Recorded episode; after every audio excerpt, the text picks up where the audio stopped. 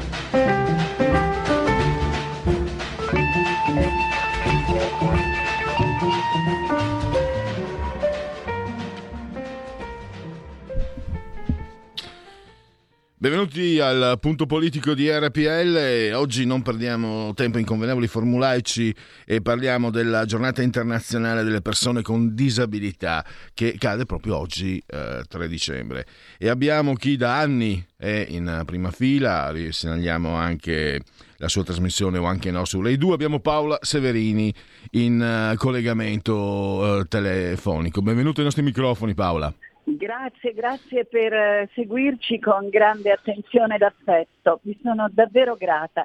Tra l'altro mando un saluto di cuore alla mia amica Erika Stefani con cui abbiamo fatto una trasmissione a Radio Rai, siamo i vostri concorrenti proprio eh, oggi e andrà in onda stasera alle otto e mezza, per cui se qualche volta volete lasciare queste frequenze e andare su Radio Rai, stasera alle otto e mezza avremo Erika Stefani che eh, parlerà eh, con noi proprio della giornata internazionale. E però, quindi, eh, no, però no, noi alle 23 abbiamo esatto, Ron. perché c'è, c'è abbiamo un... Ron, Ciro Ferrara, eh, abbiamo Alberto Cairo, abbiamo la Lega di Serie A, abbiamo tanti campioni paralimpici, quindi dovete seguire la nostra trasmissione. Tra l'altro eh, mi piace ricordare anche Daniele Cassioli che è stato più volte ospite proprio qui al Daniele, punto politico. Meraviglioso Daniele Cassioli, ecco. straordinario. Ecco. Guardate, cari ascoltatrici e cari ascoltatori, vale davvero la pena di vederla stasera o anche no alle 23 su Rai 2 perché eh, insomma, eh, è bello avere delle occasioni da festeggiare. Eh, gli anniversari, caro Pier, servono anche a questo. Poi, chiaramente per noi, il 3 dicembre è tutti i giorni dell'anno. Eh, ma tu tutte le settimane segnalo anche se non sbaglio andrete in replica domenica mattina alle 9.10, sempre sulle... Domenica mattina alle 9.10 però non andiamo con questa trasmissione ah. perché questa è uno speciale e dura di più. Ah. Andi- e, e potete rivederla su Rai Play e la rivedrete durante le vacanze di Natale. Andiamo in replica con una trasmissione dedicata ad Ezio Bosso, che forse tu ricorderai sì. noi portammo a Sanremo. È una trasmissione che abbiamo girato i primi di settembre al Festival del Cinema di Venezia e dura la nostra solita mezz'ora. La trasmissione di stasera è più lunga e non è possibile replicarla questa domenica. Poi hai messo insieme davvero, beh, il campione Ciro Ferrara ha già detto, no? ci sarà anche, credo, le, disegni, Stefano Disegni con la sua ironia. Stefano Disegni è fantastico. Silvio, Gara- Silvio Garattini anche. Silvio Garattini, un grandissimo scienziato e eh, abbiamo fatto una scelta molto precisa di non avere politici, per questo io segnalavo che la Erika Stefani è in radio alle otto e mezza, perché stasera noi vogliamo fare una grande festa, un grande show e riflettere, riflettere sul tema della fiducia, Pier. Tu hai parlato di Daniele Castioli, Beh, io credo che una delle parti più importanti, tutta la trasmissione è bella, anche il nostro ponte che ora vi racconterò con Alberto Cairo a Kabul, il dottore di Kabul, quello che aggiusta gli amputati. Ebbene, eh, Daniele Cassioli parla del tema della fiducia, dice una persona cieca, usiamo la parola giusta, sto non vedente, una persona cieca si deve fidare per forza e alla fine eh, scegliere di fidarsi è la scelta giusta, questo in tutte le relazioni della vita, no? Se uno non si butta e non si fida. ti dicevo, eh, rubo, ti rubo ancora qualche minuto, prego, Alberto Cairo. Eh, siamo riusciti attraverso anche noi la trasmissione di questa sera a fare un vero servizio pubblico, nel senso che io sono convinta che la televisione pubblica deve servire davvero concretamente per cambiare la vita alle persone, non soltanto per raccontare, ma anche per cambiare la vita. E in cosa eh, si concretizza questo cambiare la vita? Ebbene, siamo riusciti a far adottare dalla Lega di Serie A due squadre di Kabul, una squadra di bambini e di adolescenti con problemi mentali e una squadra di adulti amputati. Questo vuol dire, caro Piero, dar da mangiare a tante famiglie, tante famiglie perché ogni squadra sono una ventina di persone e ognuna di queste persone ha una famiglia dietro di lui e, questo vuol dire in un momento dove i bambini muoiono totalmente di fame in Afghanistan, dare un segnale concreto. Assolutamente, è, è assolutamente una... Tra l'altro è anche come dire, positivo vedere che la tua trasmissione eh, ormai sono anni e anche ottimi riscontri. Fammi segnalare, non vorrei sembrare ludico, però io credo, troppo ludico, però io credo che i, i ladri di carrozzelle siano un bellissimo gruppo musicale e che merita, meritano il massimo, sono davvero molto molto molto molto interessanti. sono dire. fantastici, ma stasera dovete sentirli suonare e cantare con Ron è veramente qualcosa di emozionante. Chiaramente fra le canzoni ci sarà Vorrei incontrarti fra cent'anni, che è una delle mie preferite. Io so che tu ami una musica un po' più hard come la Erika Stefani che è una rocchettara. Io, Però, io addirittura uh, da, no, ma io sono onnivoro, eh, devo dire la verità. Anche se io vengo dalla musica dark, Joy Division, eccetera, poi sono onnivoro. Eh, e... me lo ricordavo. Sì. E quindi no, non è una, un apprezzamento di maniera il mio, proprio perché ero rimasto anche perché evidentemente forse c'era del pregiudizio in me pregresso e invece ho detto no, questi sono dav- davvero bravi, questi meritano sul serio. E quindi e perché certe volte credo Paola eh, io credo che insegni la tua trasmissione tutte le volte che ho l'occasione cerco di seguirla. Insegni forse a non eh, com- prima di combatterlo dobbiamo riconoscerlo il pregiudizio perché possiamo averlo, lo abbiamo e se lo riconosciamo cominciamo a smantellarlo a me... Sono d'accordo con te Pier, però quello che ti dico, dobbiamo farlo col sorriso. A Napoli si dice chiagni e fotti, io dico la pornografia del dolore che vediamo troppo spesso in televisione. Tutto si può affrontare vedendo il lato positivo. Sentire uno come Daniele Castioli che dice certo io avrei preferito non essere cieco, però mi ha dato delle opportunità la mia cecità che forse non avrei mai avuto e riesce ad arrivare veramente al cuore delle persone. Stamattina mh, mm, mm, abbiamo registrato la trasmissione della vigilia di Natale, che io segnalo anche questa agli ascoltatori che andrà in onda mattina della vigilia, quindi insomma siamo tutti a casa con le nostre famiglie, si presume, e spero che ci seguirete. E siamo andati a fare un viaggio, un tour sulle palazzi delle istituzioni che ora sono accessibili. Il Quirinale, la Camera, il Senato. Questo è un segnale importantissimo e l'abbiamo fatto con i ladri di carrozzelle e con il sorriso sulle labbra. Uh, assolutamente, io so che anche altri impegni. Un'ultima considerazione, volevo partire proprio da Daniele Cassoli. Io, Cassioli, eh, intervista- ascoltando, lui ho avuto paura di commettere un errore, cioè credere che in realtà queste persone siano persone straordinarie colpite dalla sfortuna, cioè che siano straordinarie in sé non, ancora di più che nell'affrontare eh, la sfortuna, la sventura che le ha colpite, siano proprio dei fuoriclasse a prescindere, siano nati fuoriclasse, non, non parlo solo di sport evidentemente, che abbiano dentro una forza eh, speciale, e forse, quando forse invece sono persone normali che ci insegnano che le avversità possono essere affrontate e tutti noi possiamo essere speciali. Questo non lo so, questo non lo so. Non sei soltanto un grande collega, un grande giornalista, è uno straordinario conduttore. Guarda, te lo dico perché la nostra amicizia è data da talmente tanti anni che me lo posso permettere. È esattamente così. Io non vorrei che si pensasse che bisogna essere dei supereroi. Beh, beh, io lo è, certamente lo è. Ma la media delle persone con disabilità sono delle persone come noi che hanno capito che devono reagire e in fondo tutti gli italiani dopo il Covid hanno capito che devono reagire.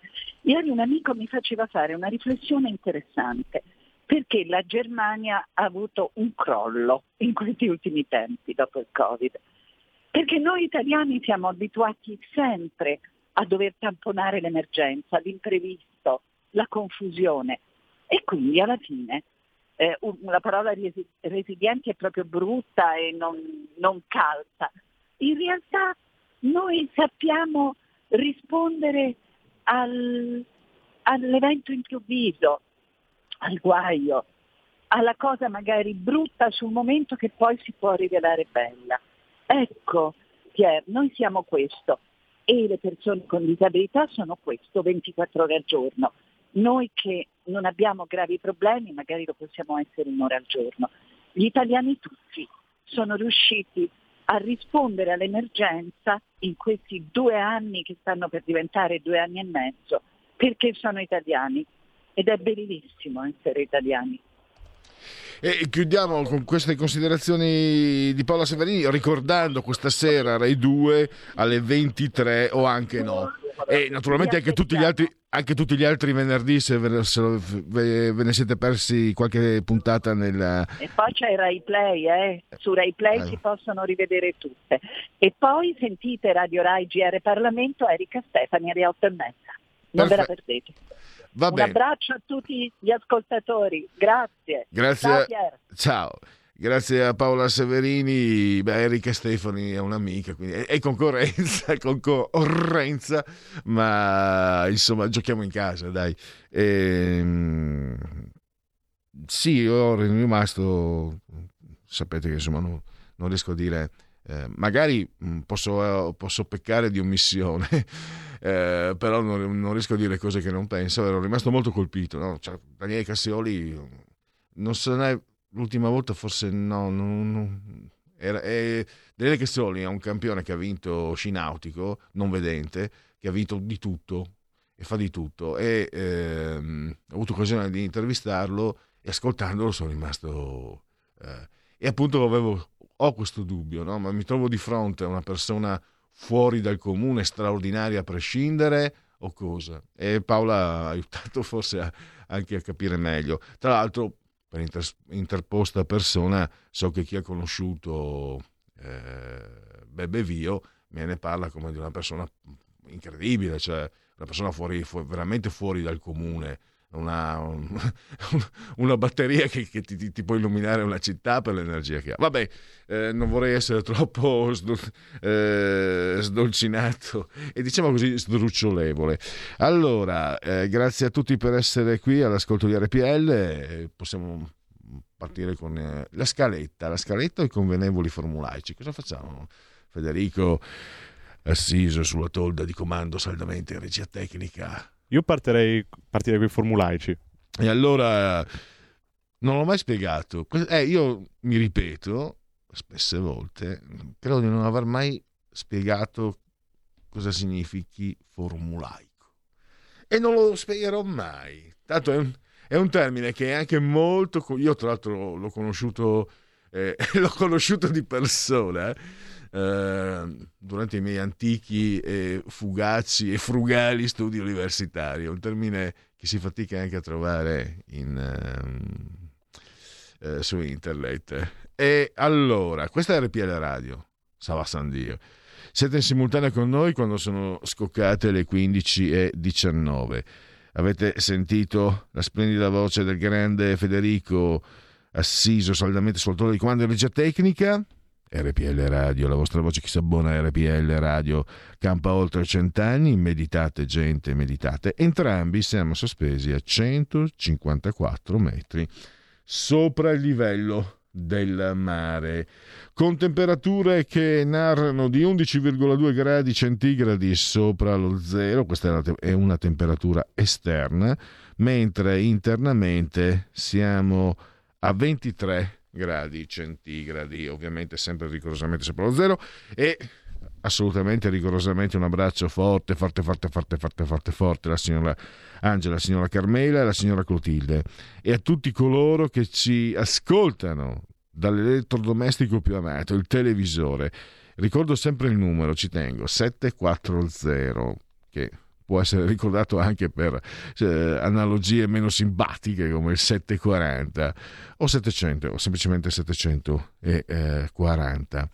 E numerosi anche coloro che ci ascoltano ovviamente cullati dall'algido suono digitale della radio DAB e chi ci segue usando le applicazioni iOS Android a seconda che abbiate eh, l'iPhone o lo smartphone eh, e poi ci potete seguire pensate ovunque ovunque eh, su qualsiasi parte da, dal Giappone all'Uruguay e alla Patagonia. E se, se mi ascoltate dalla Patagonia sappiate che io ho sempre tanta voglia di finire lì. E ci potete ascoltare poi anche col tablet col mini tablet se, se, esiste con l'iPad col mini iPad quello esiste poi con Alexa pensate un po' Alexa c'è di RPL Radio passa parola, ve ne saremo riconoscenti. Poi la, c'è anche la Fire TV, la Smart Television e poi internet, naturalmente. Potete vederci quando lo volete eh, su YouTube, eh, tutte le trasmissioni che preferite, portale, dal portale della, del quotidiano La Verità e naturalmente sul nostro sito eh, radiorpl.it e anche eh, su, sul profilo Facebook, ormai sempre più adottate i social. radiorpl.it comunque se mettete RPL Radio su, su, Google lo trovate subito lo stesso. E il tutto, prima che arrivino i Broncos a interrompere questo magic moment, nel, terzo, nel decimo terzo giorno di Frimaio, mese del calendario repubblicano, 28 ID che mancano alla fine secondo i gregoriani, per tutti un venerdì Vinars 3 dicembre, anno domini 2021, 2021 che dir si voglia. Credo che di tutto quel che c'è nei convenevoli formulaici non manchi nulla. Manca invece il, il, possiamo, il richiamo, va di moda questa parola, eh, alla, alla, campagna abbonamenti. Lo sapete ormai da alcuni giorni, eh, questo emittente ha lanciato una Mm, campagna abbonamenti eh, con rinnovate offerte. Eh, se, siete abbon- se siete vecchi abbonati non, non, non, cambia nulla o comunque potete farvi diciamo una parola, una brutta parola convertire insomma non, non, non, c'è niente di, di problematico eh, il claim che ci dice fatti sentire fatti sentire, perché sostanzialmente, questa è la mia versione, qui a RPL siamo anche abbastanza liberi, dai. E, cioè siamo quello che si dovrebbe essere ovunque, però ovunque non è così. E quindi io posso permettermi anche di, di lusso di dirvi che io la vedo così, questa campagna abbonamenti. Non so in quale motivo, cioè i motivi ci sono, evidentemente fanno parte della mia visione delle cose. Cioè questo abbonarsi significa comprare degli spazi. Comprate e offrite voi stessi con le vostre opinioni e la vostra voce. Non c'è niente di male, perché a tutti quanti... A me no, anche se lo faccio sempre, però a tutti quanti piace sicuramente eh, farsi ascoltare, esprimere mh, mm, le idee, i concetti, le critiche, quello che volete. E, e, ci sono diversi modi per acquistare questi spazi. E abbonandosi a RPL.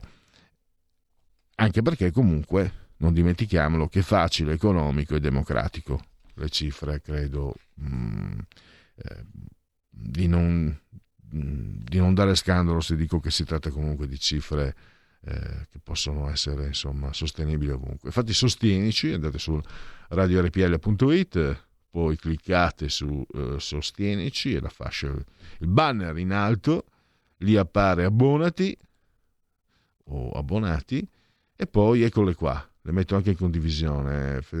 Ce l'ha pensata.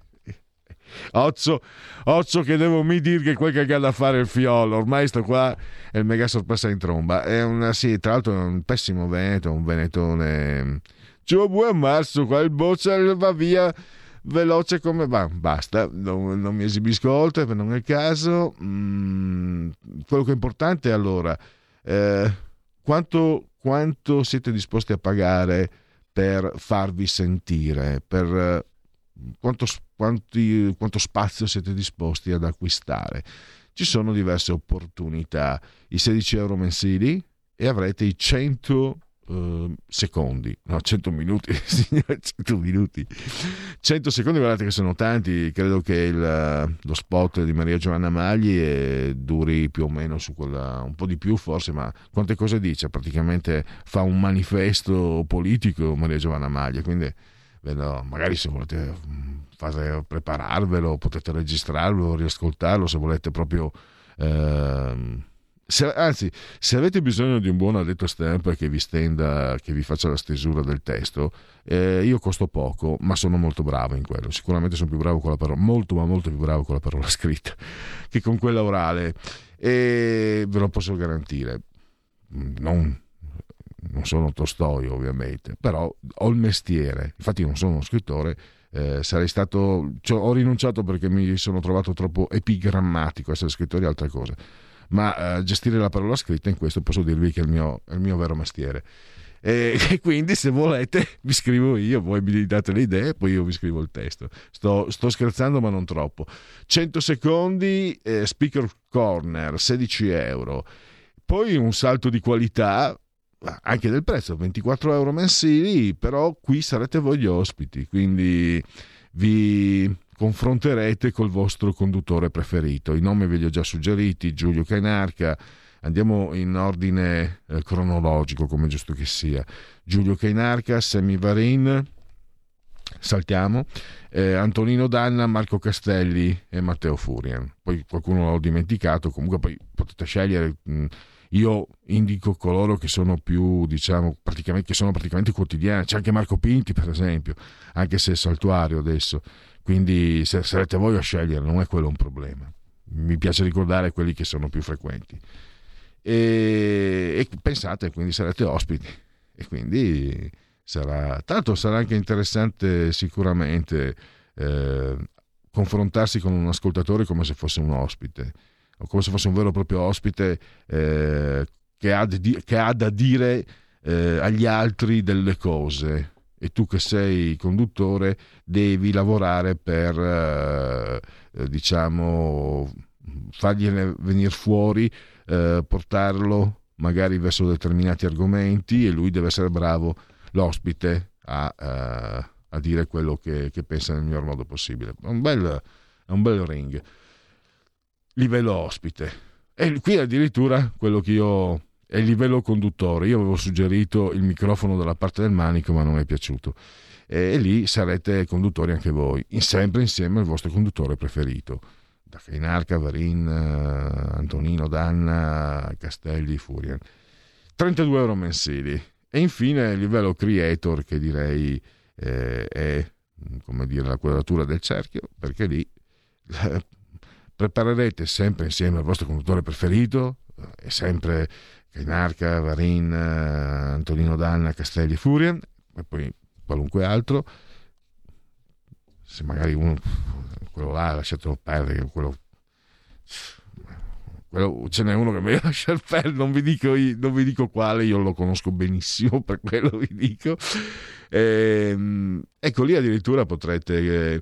Concordare insieme al vostro conduttore preferito gli argomenti, magari anche scegliere insieme l'ospite, cercarlo. Se avete voi, abbiamo già avuto primo, la prima esperienza con il livello creator, magari se avete voi una persona che secondo voi merita, ma li, c'è, c'è una, una, gamma di possibilità davvero enorme, no? Io proprio vado così un po' all'impronta.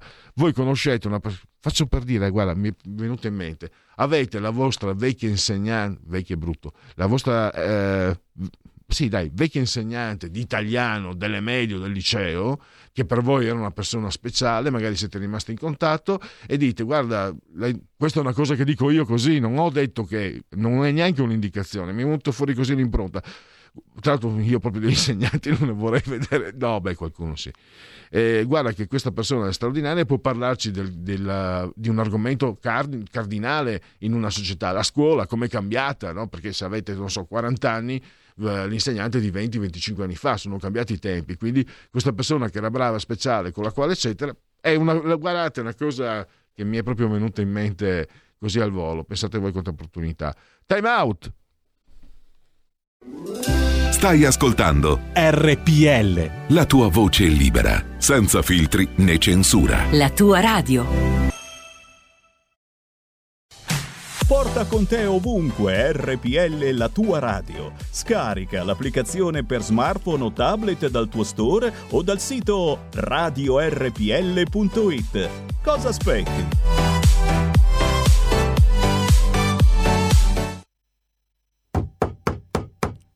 Sì, avanti. Oh, chi si vede? Jep Kainarchella, uno dei miei killer più efferati. Cosa c'è, Jep? Donna Sprena, buongiorno. Ho bisogno di un suo consiglio. Mi è arrivata una strana richiesta. Dimmi tutto. Mi è stato chiesto di abbonarmi a una certa radio RPL. Cosa debbo fare? Vedi, caro il mio Jep, ci sono delle cose davanti alle quali non c'è bisogno di pensarci due volte.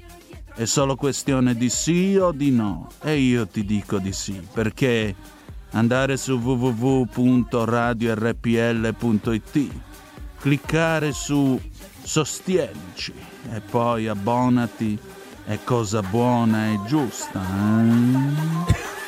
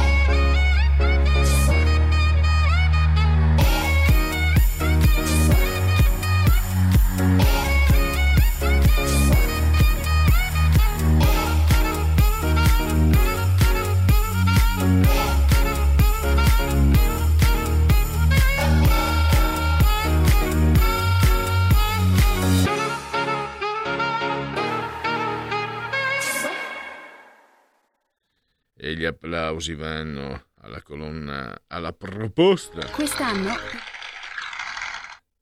Quest'anno la pro... No, no, quest'anno... Ehi là, abbiamo degli ospiti che arrivano improvvisi, si insinuano, vogliono tutti entrare a far parte del magico, magico, magico mondo di RPL Radio. Invece la proposta appartiene, tratta dalla colonna sonora della serie televisiva Il giovane Papa del grande Paolo Sorrentino. E allora andiamo avanti, c'è anche un, un primo... Allora, allora, Pellegrin, convenevoli formulaici, Pellegrin Pass. La scaletta ti sei dimenticato, a Derba. Dunque, eh, se avrete la cortesia di continuare ad ascoltarmi, siete bravi, eh? se ce la fate siete veramente forti, complimenti. Pietro De Leo. E qui, ecco, allora, lasciate perdere il sottoscritto, io mi annoio da solo, anche se da solo mi faccio una compagnia meravigliosa, quanto sto bene io con me e con me stesso. Eh, perché Pietro De Leo riporta, e non l'ho visto su altri giornali, era solo sul libro, anche se Pietro scrive sul libro, sul Tempo e sul Corriere dell'Umbria. Eh, baruffe interne, io ho messo guerre stellari, poi tra parentesi si fa per dire, questa volta sul blog beppegrillo.it e io sono rimasto anche un po' per eh, diciamo rinnovarlo per renderlo efficace, il sito negli anni mm, che furono prima del Movimento 5 Stelle, che erano i primi anni di questo secolo, il sito di Beppe Grillo era, se non sbaglio, arrivato al settimo posto per visite al mondo. Non vorrei, se correggetemi perché qui vado all'impronta, però è, se sbaglio la posizione, non sbaglio comunque per dirvi quanto era diventato importante negli anni in cui stava esplodendo internet, poi sarebbero arrivati i social, eccetera, eccetera. E adesso è in difficoltà e servono 400.000 euro per ripristinarlo. A ciderbolina però, eh? Ah, cioè, che uno dice un sito, un blog, è così semplice, boh, non lo so io. Vabbè, sta di fatto che, che tra l'altro è vero che se vuoi avere un blog che sia visitata, cioè deve avere qualcuno che lo segue, che lo, che lo aggiorna continuamente, che altrimenti diventa uh, carne morta. E a quanto pare era stato sancito un accordo per cui i soldi, una parte di questi soldi, una tranche da 250.000 euro, sarebbe uscita dal gruppo del, dei senatori dei 5 Stelle. Però, e qui c'è il, come dire, la, la, la, il sale, Grillo si starebbe sottraendo. Grillo non vorrebbe che il suo blog eh, diventasse di nuovo centrale nella politica dei 5 Stelle. Molto perché non si riconosce nella, nella figura dell'uomo del penultimatum, no? lo ha preso anche per il culo pesantemente. Giuseppe Conte che dovrebbe essere il leader del, del suo movimento. Eh, sul 2 per 1000, lo sapete, eh, lo, sta, eh, lo, stanno massacrando anche quelli del Fatto Quotidiano, anche se stanno molto attenti perché io ci penserei tre volte prima di pestare i piedi a uno come Beppe Grillo. Quindi ci sarebbe l'idea, addirittura qualcuno ha paventato la possibilità di una frattura. Poi i vertici del movimento hanno smentito, per sto di fatto che me hanno insegnato che le smentite sono eh, delle notizie date due volte. C'è anche chi dice che Beppe Grillo vorrebbe eh, cucirsi un ruolo più defilato perché è comunque il papà di un figlio che va a processo, che andrà a processo per stupro, che non è proprio uno scherzo. Quindi vorrebbe stare insomma più, come dicono qua a Milano, schiscio. E con Pietro De Leo ne parleremo. Poi non è finita naturalmente perché ci sono le rubriche genetriaci, dite la vostra, io penso la mia, per eh, qui Parlamento, grazie a Federico, avremo Manfredi Potenti, una clip eh, da Montecitorio e poi oggi è il, il giorno della, della, rubrica che amo di più, eh, se posso dirlo, parola di scrittore. Tra l'altro sarebbe anche piedi pagina, quella, la parola di scrittore è una scelta mia, piedi pagina di, una, di un carissimo collega amico. Eh, intanto le tengo entrambe, anche se uso di più parola di scrittore. Oggi andremo a sentire, ad ascoltare Nicola Pera, che è autore del libro La Fortezza. È un... Eh, io un po' guardando le sinossi, eh, facendo ricerche, eh, la definizione, poi la chiederemo allo scrittore, è eh, thriller storico, perché tra l'altro è ambientato nella prima guerra mondiale, cioè in quella che non a caso no, è stata chiamata la Grande Guerra, quindi una caserma in riva eh, al Piave e, e, poi il nemico che arriva, le liti, le baruffe, le storie, insomma. Eh, eh, chiederemo a Nicola, Pera, eh, a Nicola Pera informazioni sul suo libro. Eh, lo ricordo, GM Liberi Editore, La Fortezza è il titolo, Nicola Pera l'autore, 320 pagine, 15 euro e eh, spiccioli. Naturalmente parlo di scrittore, è una rubrica che eh, è in, diciamo, in eh, coabitazione per, ehm, con, con, Patrizia Gallini di Ardesh Comunicazione. È lei che, eh, diciamo, è grazie a lei che questa rubrica riesce ad avere sempre, essere sempre molto rifornita. Ehi, Bronco, sale!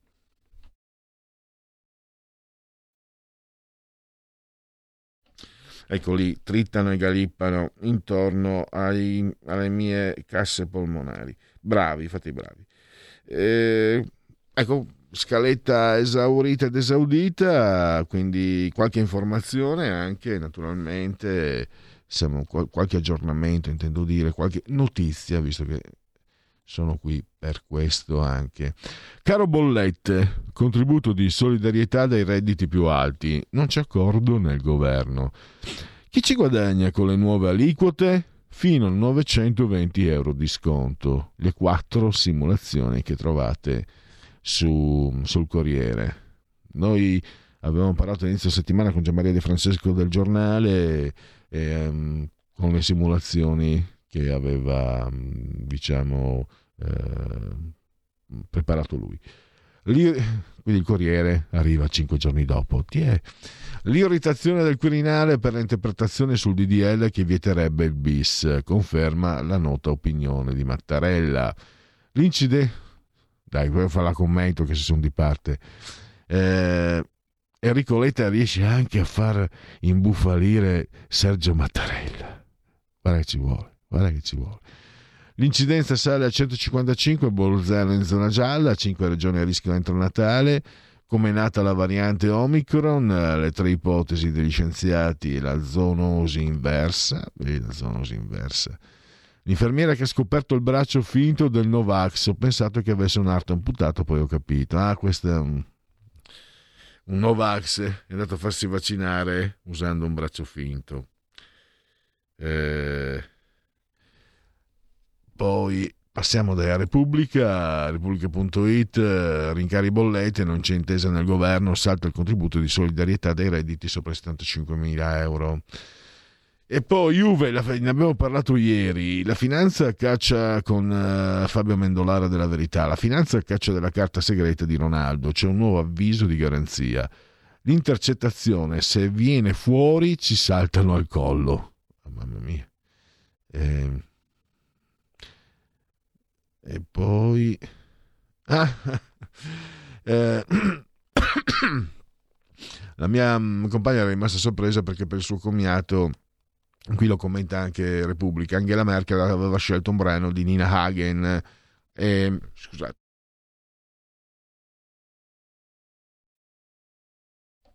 Nina Hagen, che poi si ispirava molto a Susan the Benches, ehm, era una cantante punk, lo è ancora, del eh, fine anni 70, primi anni 80.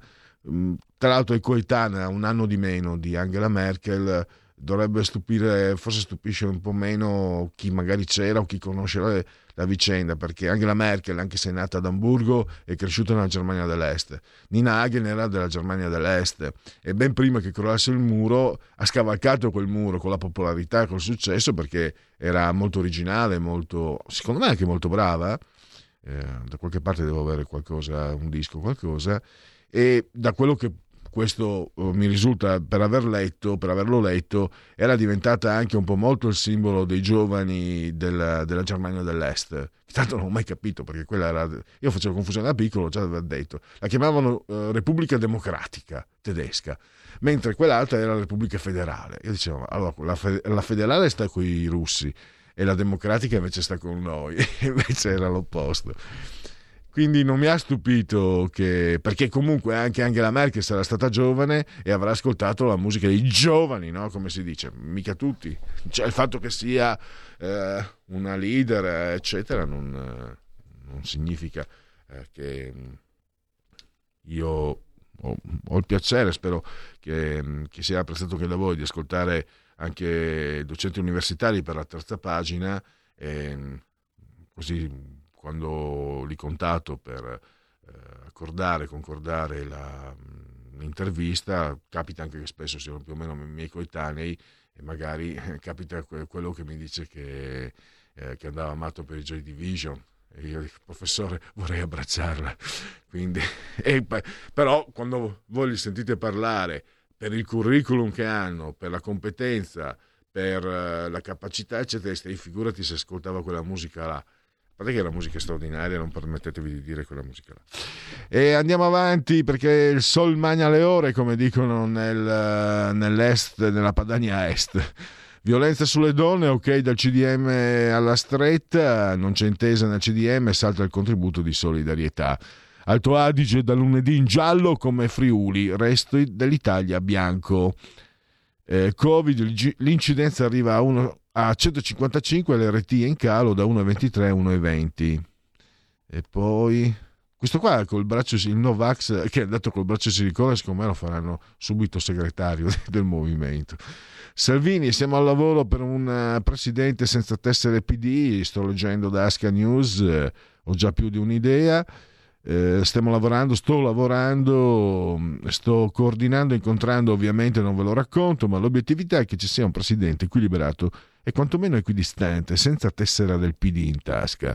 Lo ha detto il segretario Salvini parlando dell'elezione del prossimo capo dello Stato a margine dell'assemblea dell'UDC in corso a Roma. Il regalo di Natale che faremo agli italiani sarà un presidente equidistante perché il PD non è proprietario del Quirinale e dei dintorni. Spero che ci sia una scelta, se non unanime, quasi non una scelta di parte, ma di cuore, di paese. Ci sto lavorando, ha concluso Matteo Salvini. Eh, Procura Milano chiede il processo per Attilio Fontana, Salvini vergognoso. Chi ha aiutato la propria comunità va ringraziato e non eh, processato. Andiamo su Dago Spia. Mm, la versione di Mughini, vorrei che Landini non rompesse i coglioni a me e a tutte le partite IVA che lavorano come quanto me, pur essendo al mondo una sorta di specie inferiore. Noi partite IVA facciamo cioè la nostra parte e poi c'è un'altra fellonia che eh, me ne fa girare alla grande. Il fatto che pagare le tasse sono solo i pensionati e i lavoratori. Il 4% dei contribuenti IRPEF, quorum ego, paga oltre il 30% dell'intero monte tasse. Il Covid batte dove il dente duole che il buon tempone sbiellato che si è presentato al centro di vaccinazione con un braccio di silicone è un dentista di Biella. E ora che Andrea Agnelli è sotto assedio tra plusvalenze e Superlega, risultati sportivi negativi e bilanci in rosso, la Gazzetta gli rifila il calcio dell'asino. Dove è finito il fascicolo della giustizia sportiva sul caso Suarez? l'editoriale sulla lentezza della giustizia sportiva. Certe volte la Procura federale sembra accendere il motore proprio a fatica. Mattarella si chiama fuori, niente bis al colle. Poi c'era, ecco qua.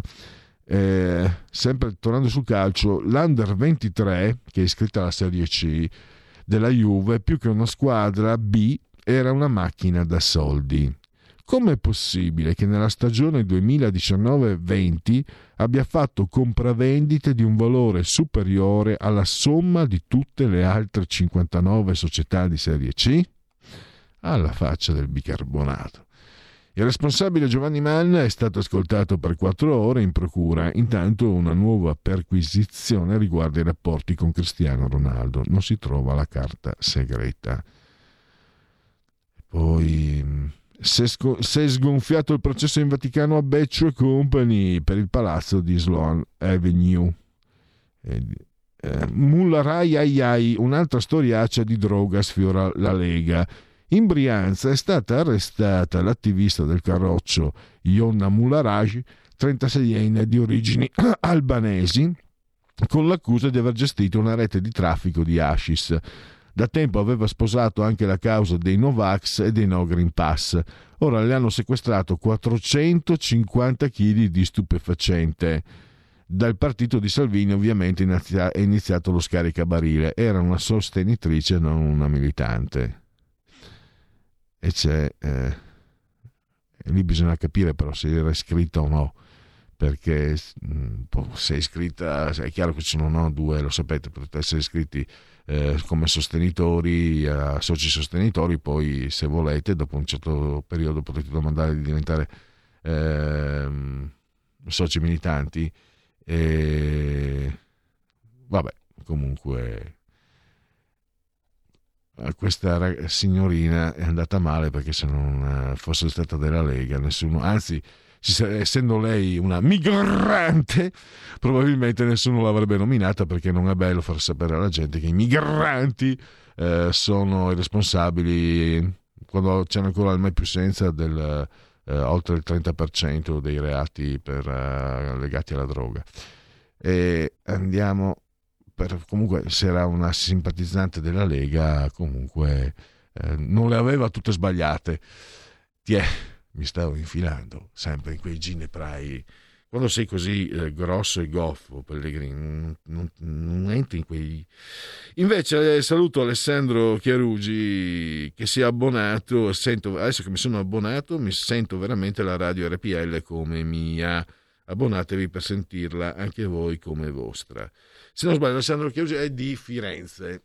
E mi ricorda sempre eh, lo devo dire un giocatore che a me piaceva moltissimo, anche se era del Milan, e poi un giocatore che aveva militato prima con la Fiorentina, è arrivato anche se non sbaglio in nazionale, eh, si chiamava, era Cavallo Pazzo Luciano Chiarugi, solo che Luciano Chiarugi era di Ponsacco, Pisa, quindi non so se le cose vanno bene. Tanto Chiarugi, questi cognomi sono chiaramente di, mm, di, di origine mm, felsinea, di origine eh, peculiare di quel territorio, diciamo, a, a sud del, del, Po, quindi tra Emilia e, e Toscana. E cosa volevo dire? Ce lo ricordiamo Chiarugi perché era una scheggia. Mi ricordo un Milan uh, Supercoppa europea tra Milan e Ajax, era l'Ajax di Cruyff eh, l'Ajax che a San Siro comanda tutta la partita e poi a un certo punto parte lui in, in contropiede 1-0 poi ad Amsterdam vinse l'Ajax 6-0 6-1 e ricordo anche questo non me lo ricordo l'ho letto posteriori ah, chiaramente come tutti c'è questo pregiudizio verso i toscani con la lingua lunga lui mh, mm, era stato attaccato da Gianni Rivera che praticamente era il proprietario del Milan ormai è diventato e che si era lamentato, ha detto bisognerebbe che ogni tanto gli, insegna, gli, insegnanti, gli attaccanti segnassero. E lui rispose, bisognerebbe che ogni tanto i centrocampisti corressero. Il giorno dopo l'hanno venduto, non mi ricordo più quale squadra, so che l'hanno venduto subito. Allora, vediamo se ci sono altri messaggi, altrimenti potremo... Eh, eh, partiamo con... Uh, dite la vostra. Dite la vostra, che io penso la mia. Il telefono, la tua voce, allo 02 6620 3529. Anche al numero di WhatsApp 346 64 27 756. Dite la vostra, io penso la mia, al telefono la tua voce, eh, il vostro speaker corner quotidiano. Ai ai ai ai. Allora, questo è lo speaker corner gratuito. E, ehm, naturalmente appunto potete dire la vostra su qualsiasi, eh, su qualsiasi argomento. Io lancio una traccia e le modeste proposte. Un'azienda cinese ha realizzato un nuovo tipo di plastica ecologica utilizzando sperma di salmone. Le modeste proposte. Ah, e se sapeste come fanno il sushi? B. Quando parlavano di Green Deal pensavo qualcosa di differente. C. Ma usare il vecchio caro vetro pareva brutto? D. Quindi, volenti o nolenti, sarà impossibile bere birra senza schiuma? Ah! D. Mentre state trastullandovi con queste sconcezze riproduttive, i poveri migranti seminano pianto nelle cambuse delle imbarcazioni ONG. Vorrete mica che Beppe Caccia vada a fare lo cameriero? E questo è. Questa è la proposta del... Ehm, stavo per dire, non ha più senso. Del, uh, dite la vostra che io penso la mia. Uh, ah, ecco qua godetevi Greta Thunberg. Questo... non so se mi fa più impressione eh, questo o questo. Eh, Pensate sempre, tu sei un mangiatore di sushi, tanti lo mangiano. Eh, sì, io lo mangio un po'. A me fa ribrezzo. Ecco, molto meglio, molto meglio una vecchia birra in un vecchio bicchiere di vetro che fa venire in mente l'Oktoberfest e dintorni. Guarda, anche se adesso fa freddo magari, però c'è, c'è di più, diciamo, eh, è più evocativo un, uh, un boccale di birra sicuramente in estate ricordi di, ah, pardon, ricordi di gioventù, la birreria di Pedavena.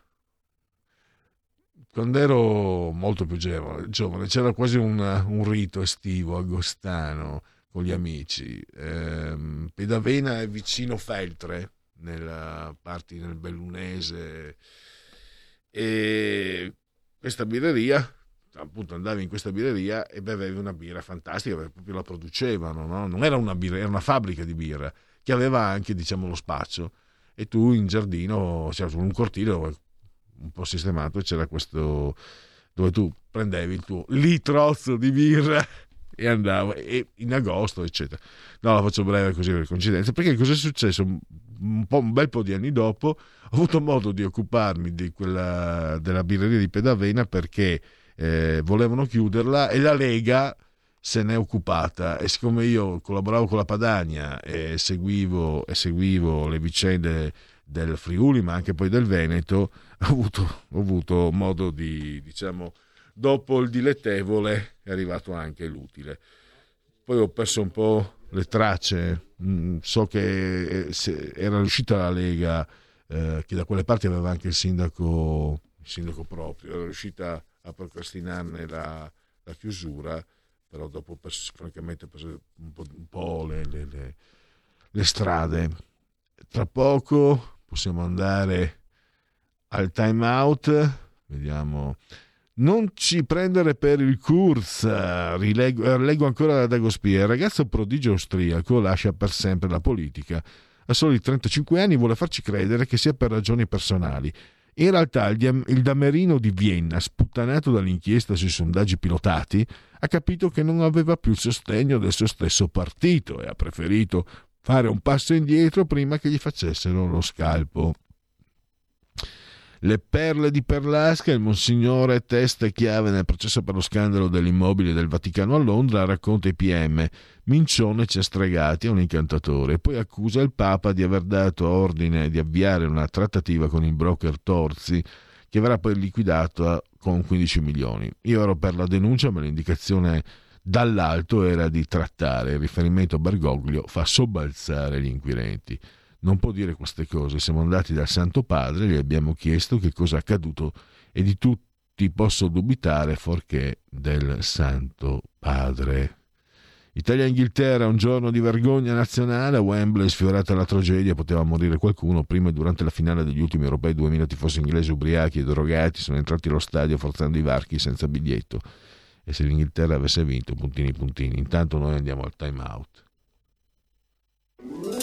Stai ascoltando RPL. La tua voce libera, senza filtri né censura. La tua radio. Fatti sentire per sostenere la tua radio e partecipare in prima persona ai tuoi programmi preferiti. Abbonati a RPL. È facile, economico e democratico. Vai sul sito radiorpl.it, clicca Sostienici e poi abbonati.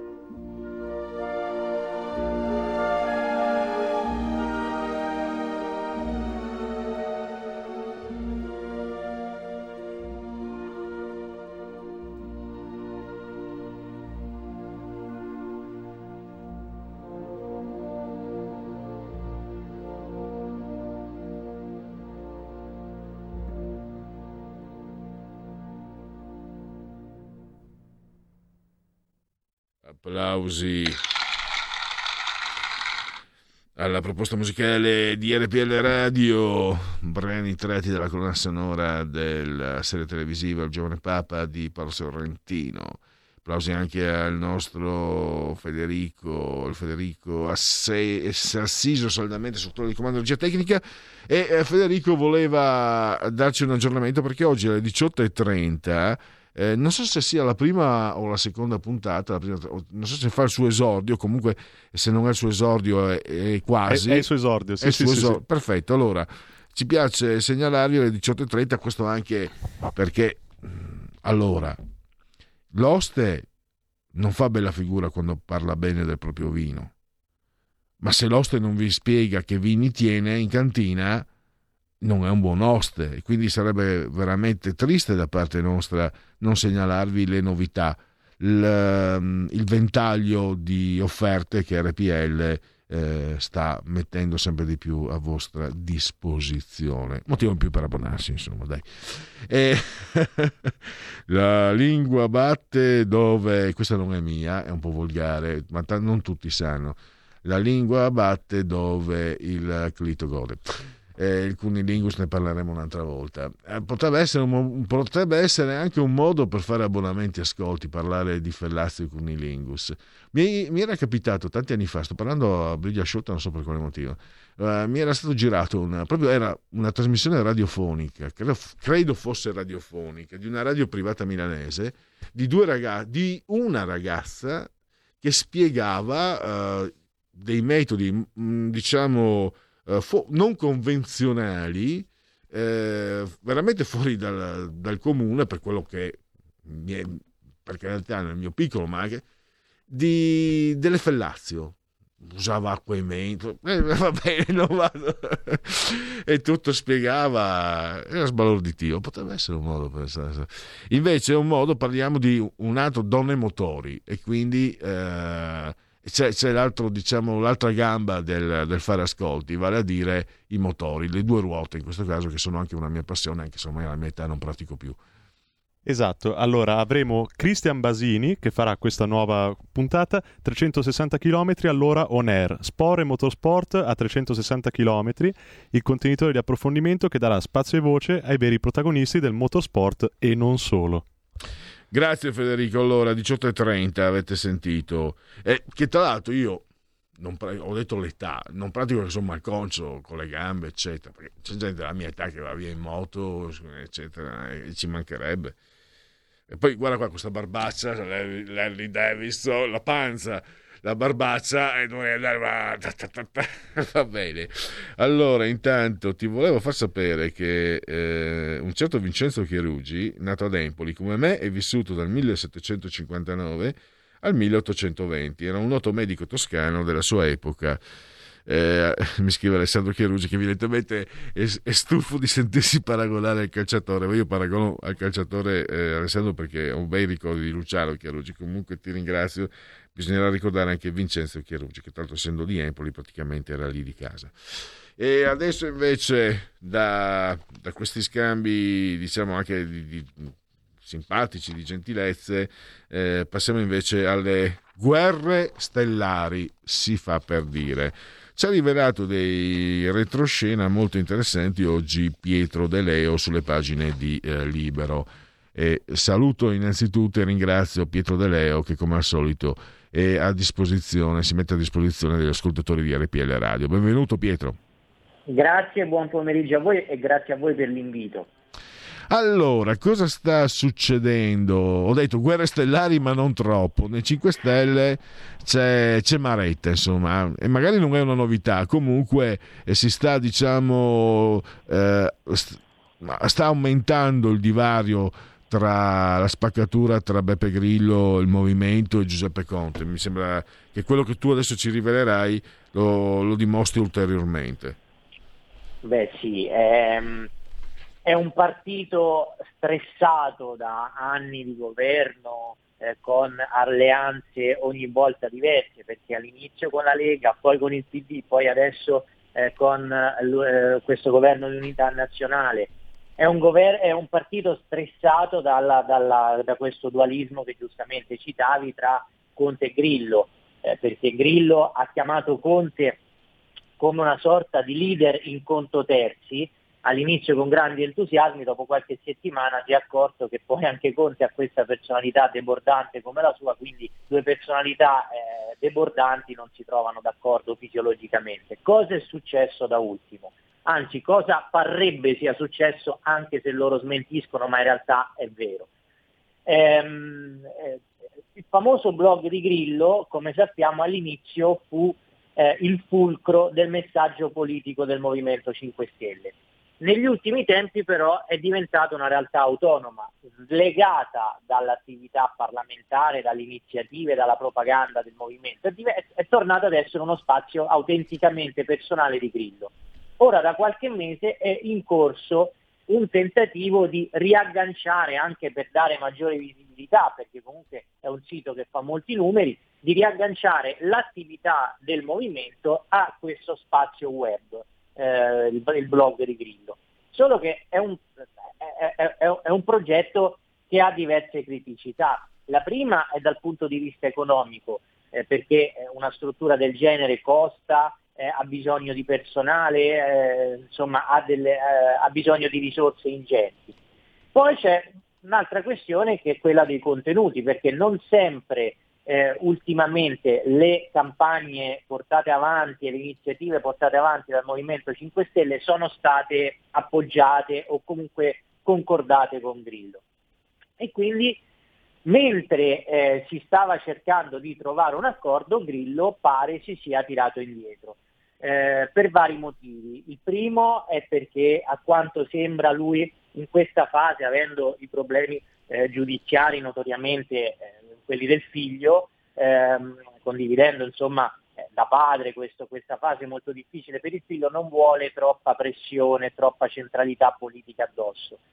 Eh, in secondo luogo eh, c'è il tema eh, politico della, eh, de, del suo rapporto con Conte, eh, che è, è ulteriormente diventato più complicato dopo che Conte ha messo ai voti l'accesso del movimento al 2 per 1000, cosa che Grillo non voleva, e quindi c'è un po' tutto questo frullato di cose e da lì Grillo si sarebbe tirato indietro. Ora, ieri sera è uscita una nota in cui veniva smentito non il fatto che ci sia un confronto per riportare il movimento, le campagne del movimento nel, nel blog di Grillo, ma è stata smentita la parte, diciamo così, della discordia però eh, insomma è la classica smentita che in parte eh, viene, ehm, va a cozzare con alcune, boh, alcuni rumor che girano a livello parlamentare che invece confermano che c'è questa, eh, come dici tu giustamente, questa amarezza. E poi eh, insomma c'è anche lo storico delle ultime settimane. Abbiamo visto eh, appunto la questione del 2 per 1000, prima ancora Grillo che ha sbeffeggiato Conte sulla questione RAI, dice, mettendolo un po' in ridicolo, dicendo lui è l'uomo dei penultimatum. Prima ancora la questione del nuovo statuto che li ha visti veramente guerreggiare in maniera pesante e sono arrivati ad un passo dalla rottura con Conte che non voleva saperne più nulla. E poi, notizia delle ultime ore, c'è un'altra grana sulle restituzioni perché eh, loro ne avevano fatto il grande mantra che, alc- che davano una parte dei loro soldi eh, al movimento più alta degli altri. Insomma, ci sono parecchi arretrati, è stata mandata una lettera, al, a, una lettera chiedendo di rientrare e questo ha ulteriormente aumentato i mal di pancia all'interno del movimento.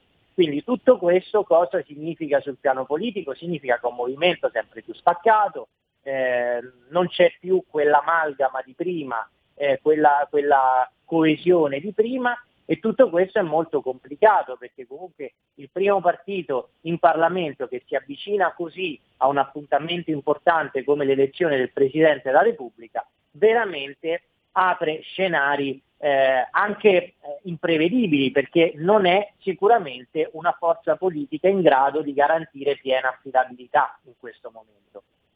E, questo infatti non è, non è neanche mm, una, una, novità, se posso dirlo. Tra l'altro, ehm, se non ricordo male, Pietro, il blog di Beppe Grillo ebbe eh, soprattutto negli inizi, nei, stiamo parlando di un po' di, di tempo fa e, e tu sei, sei, molto giovane, mm, quasi sicuramente sei troppo piccolo per, mh, mm, troppo giovane per ricordartelo, ma era mh, mm, primi anni 2000 eh, quel blog era tra i, più, tra i, più, seguiti del mondo. Quando, quando internet esplode, eh, poco prima che arrivino i social, eh, quel, è, è, probabilmente dal blog che, dagli spettacoli, ma anche dal blog che poi na, nasce nel 2007 nasce sì, il movimento. Sì, è vero.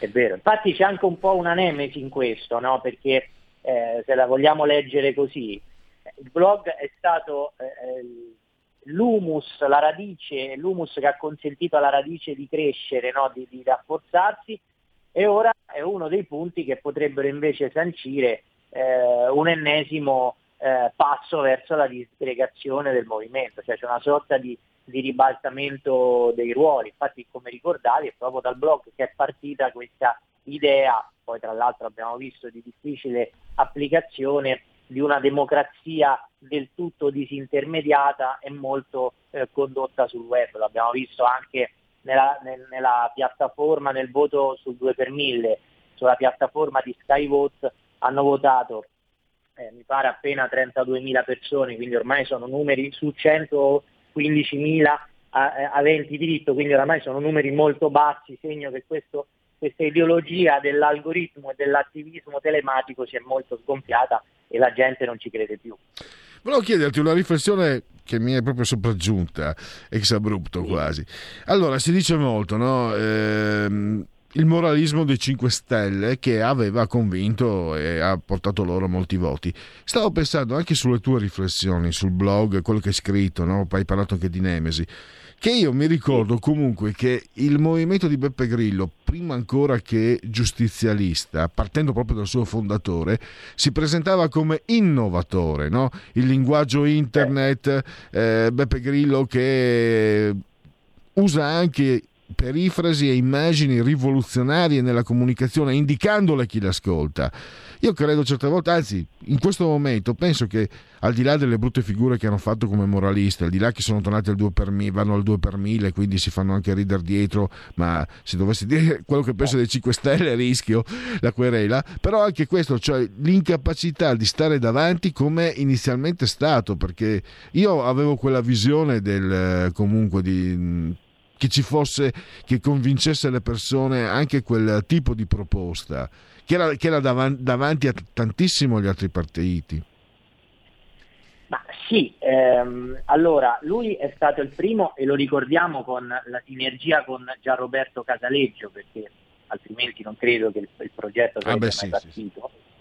È stato il primo ad aver creduto nelle potenzialità di internet applicato, eh, applicate alla politica in Italia perché poi quegli anni eh, c'era già ad esempio chi lo faceva altrove, per esempio Obama era uno che già nel 2007-2008 già puntava molto su internet. Però qual è stato, secondo almeno la, l'idea che mi sono fatto io, il gravissimo errore? È stato il pensare di poter governare e di poter utilizzare uno spazio eh, come quello del web senza con innanzitutto l'ideologia della disintermediazione, cioè l'uno vale uno, e poi senza l'orientamento di culture politiche, perché in fondo cos'è il Movimento 5 Stelle? È un po' di demagogia sulla giustizia, un po' di demagogia sulla tecnologia, un po' di demagogia sull'ambiente, ma poi non c'è una vera direzione, cioè non sono conservatori, non, sono non si capisce se sono progressisti, stanno un po' di qua e un po' di là, anche a livello europeo hanno fatto il giro delle sette chiese veramente con una, con, con una disinvoltura disarmante. E quindi questo cosa ha causato? Innanzitutto l'emergere proprio del becerume web in base a cui ognuno eh, si sentiva in, si è sentito all'altezza di dire qualsiasi cosa. E poi proprio lo squagliamento del, del progetto anno dopo anno. Eh, sicuramente ricorderai in un momento ehm, in realtà non, non, era mi pare sul blog di Grillo ma su un altro blog che è il blog delle stelle che anche, anche, anche quel sito là non fa più parte della galassia perché eh, ce l'ha eh, Davide Casaleggio Ricorderai sicuramente che a un certo punto avevano messo eh, a disposizione una piattaforma ai cittadini eh, in cui ognuno poteva eh, fare la sua proposta di legge e uscirono delle robe ma di una comicità assoluta. Io mi ricordo scrissi un articolo su, su, queste, su, queste, cose, ad esempio volevano vietare per legge la comparsa delle sigarette nei film e nei telefilm. Cioè eh, volevano, c'era un altro che voleva cambiare il sistema di misurazione dell'ora. Cioè delle robe assurde, che, che assurde è dir poco, perché appunto l'errore è stato quello dell'uno vale uno, cioè far credere che ognuno potesse essere all'altezza di fare qualsiasi cosa, potenzialmente anche il legislatore eh, da, da, da, dal tinello di casa. Invece non è così.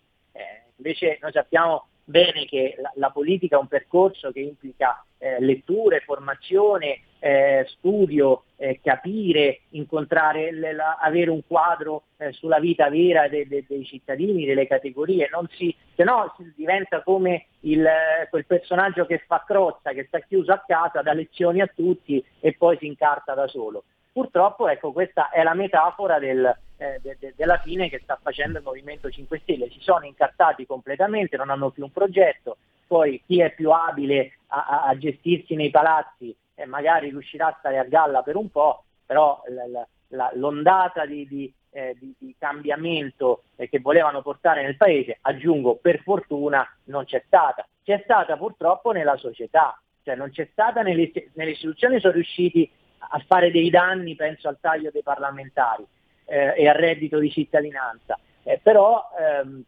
nella, nella, nel costume del paese, eh, nella, nella, cultura di massa, di danni ne hanno fatti e come. Eh, e, ci vorranno anni per recuperarli, però quanto a progetto politico è stato ed è fallimentare. Che mm, idea mm, ti, ti, sei fatto su quello che potrebbe svilupparsi nel rapporto problematico tra Beppe Grillo e Conte? Io ti, ti, ti do la mia proposta. Eh, anzi, no, ti chiedo, secondo te si arriverà a una rottura definitiva oppure Beppe Grillo, come abbiamo visto più volte, lo, dire, lo cuocerà a, fuoco lento?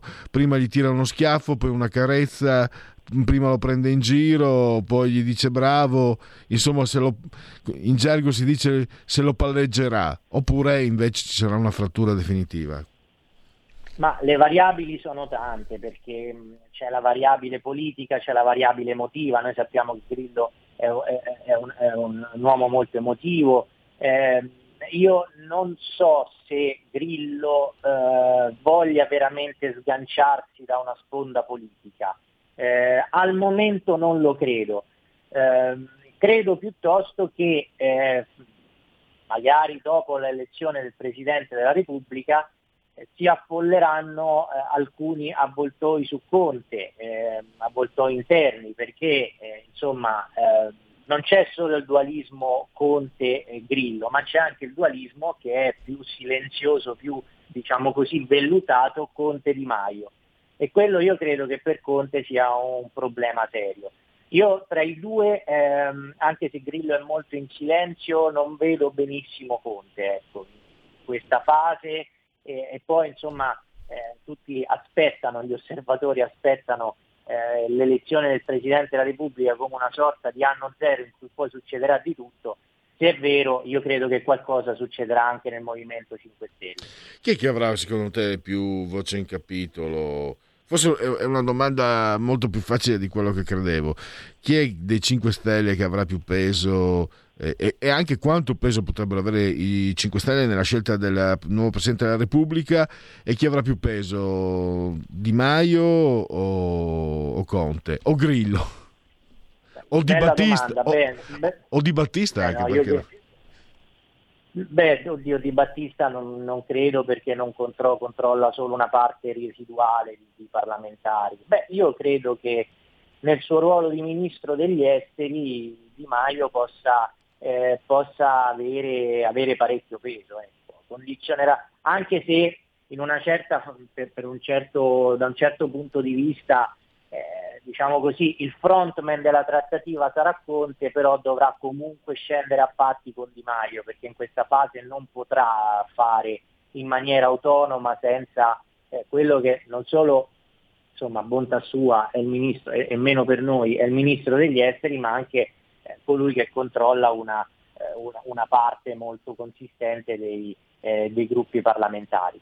Quindi secondo me ecco, dovranno per forza scendere a patti, ancor più se vogliono contare qualcosa, perché eh, avere un movimento balcanizzato non, eh, non conviene neanche a loro, perché più hai il movimento diviso e balcanizzato e meno peso hai poi nelle, nelle trattative. Eh, questo direi che è fondamentale.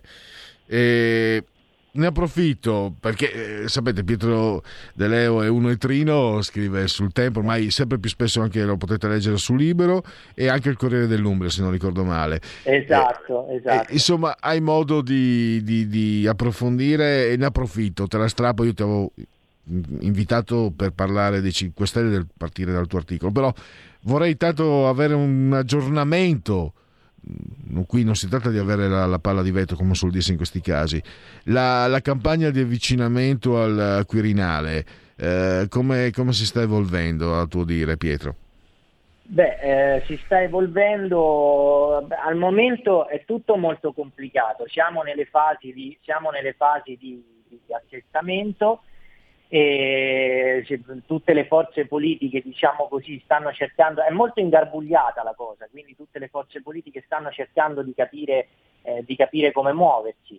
Eh, ci sono eh, eh due opzioni secondo me principali, eh, una che eh, secondo me non è vero che non esiste, cioè quindi esiste come, è quella di un Mattarella bis, perché in una situazione in cui il Covid comunque c'è, eh, problemi economici ce ne sono perché vediamo ad esempio la questione, delle, eh, la questione delle, de, de, dell'energia, del caro bollette, eccetera.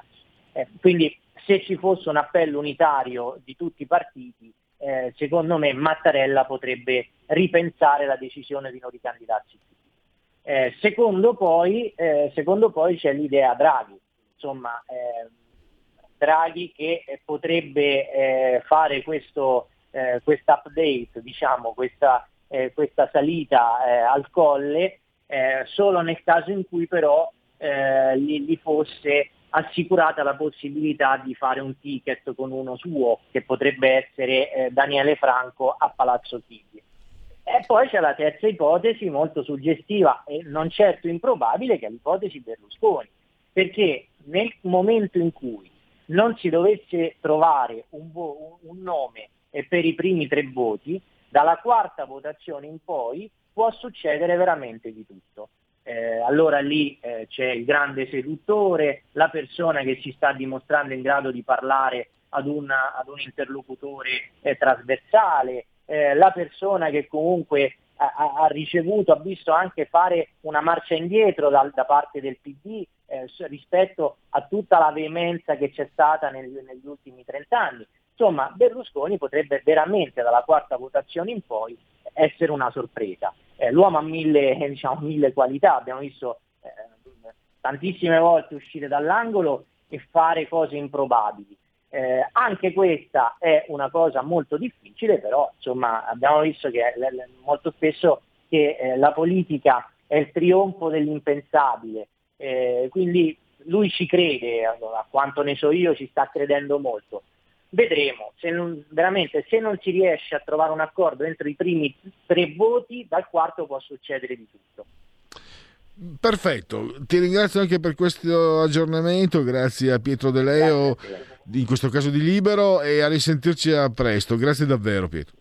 Grazie, grazie, ciao.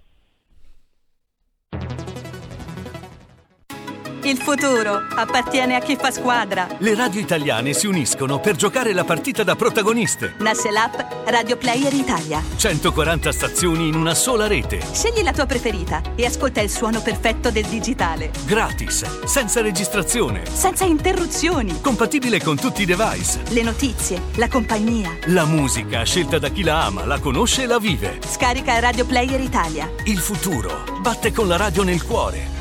Anche RPL è disponibile su Radio Player Italia.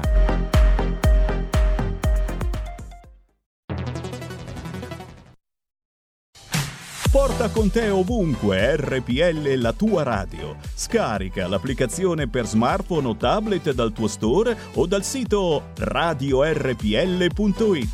Cosa aspetti?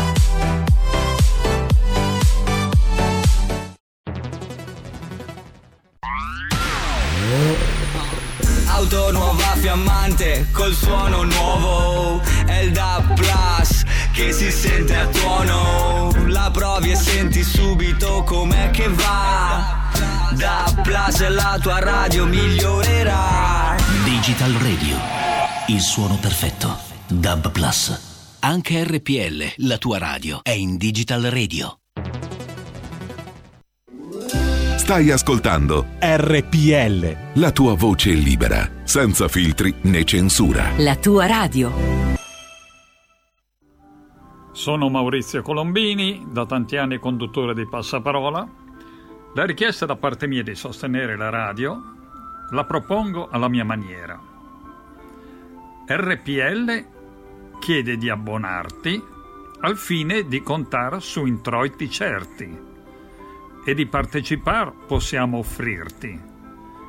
Essendo ascoltatori molto accorti, al libero pensar vogliamo indurti. Ti ricordo che Radio RPL è libera e non partecipa alla campagna di propaganda governativa. Quindi, per sostenere la tua radio e per partecipare in prima persona ai tuoi programmi preferiti, abbonati a RPL. È facile ed economico. Vai sul sito radiorpl.it, clicca abbonati e poi sostienici. Grazie.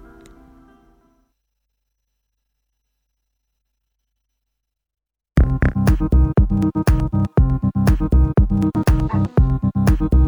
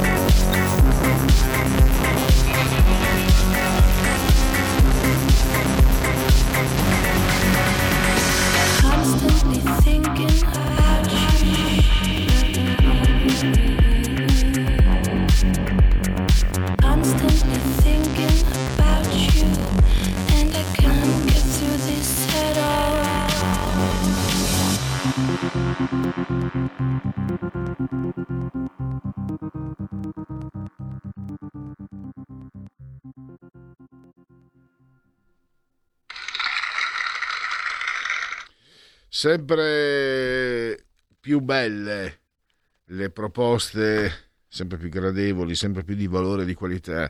Le proposte musicali di RPL, di lodate che anche te gana bella coa. Però sì, davvero credo che mh, siano molto interessanti questi brani tratti dalla colonna sonora del Young Pop, Pop, Giovane Pop di Sorrentino. Linee aperte, se volete intervenire o, o whatsappare, eh, questo è il vostro momento. Simone dal Friuli mi informa, la birreria Pedavena funziona ancora ed è la più grande d'Italia. Grande! La birreria è viva e beve insieme a noi, fantastico. Eh, poi è vero che noi Juventini non siamo mai contenti nemmeno dopo nove scudetti, ma permetti che dopo sette finali perse dal 73 al 2017 fanno un po' male. eh.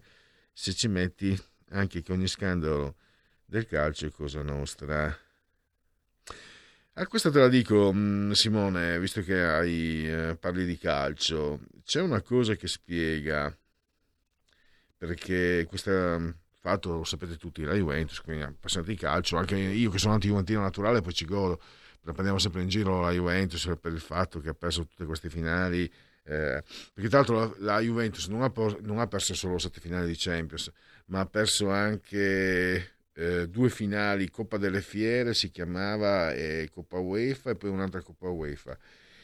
Vladimiro eh, Caminiti lo scriveva, che era un bravissimo scrittore, bravissimo giornalista, sicilianuzzo, sì, come c'è questo pregiudizio i siciliani che sono più bravi a scrivere degli altri, magari anche vero, tantissimi infatti di loro sono stati veramente scrittori fantastici. E lui lo era, eh, Vladimiro Caminiti, ed era anche juventino, però eh, narrava il calcio come pochi, ha avuto la sfortuna di essere coevo di Gianni Brera, cioè come essere un giocatore formidabile, giochi negli stessi anni di Diego Maradona, e vabbè, è andata. E scriveva che la scelta, questo fatto già di, perché aveva già perso delle finali, no? quella dell'83 e altre ancora, eh, era era, derivava da una scelta politica di eh, Gianni Agnelli, perché Gianni Agnelli diceva la Fiat è la prima azienda in Italia, la Juventus deve essere la prima squadra in Italia, quindi i successi interni, chiamiamoli così, dello scudetto per Agnelli dal punto di vista strategico, eh, delle sue preferenze, veniva prima lo scudetto che le coppe. Questo e mi sembra che un po' sia, sia rimasto. E te lo dico, uh, Simone, anche se ho visto che sei così gentile nei miei confronti, io sono, sono obbligato a esserlo, insomma, no? se no sarei un cafone. Lo sono lo stesso, ma quello è un altro, è un altro film.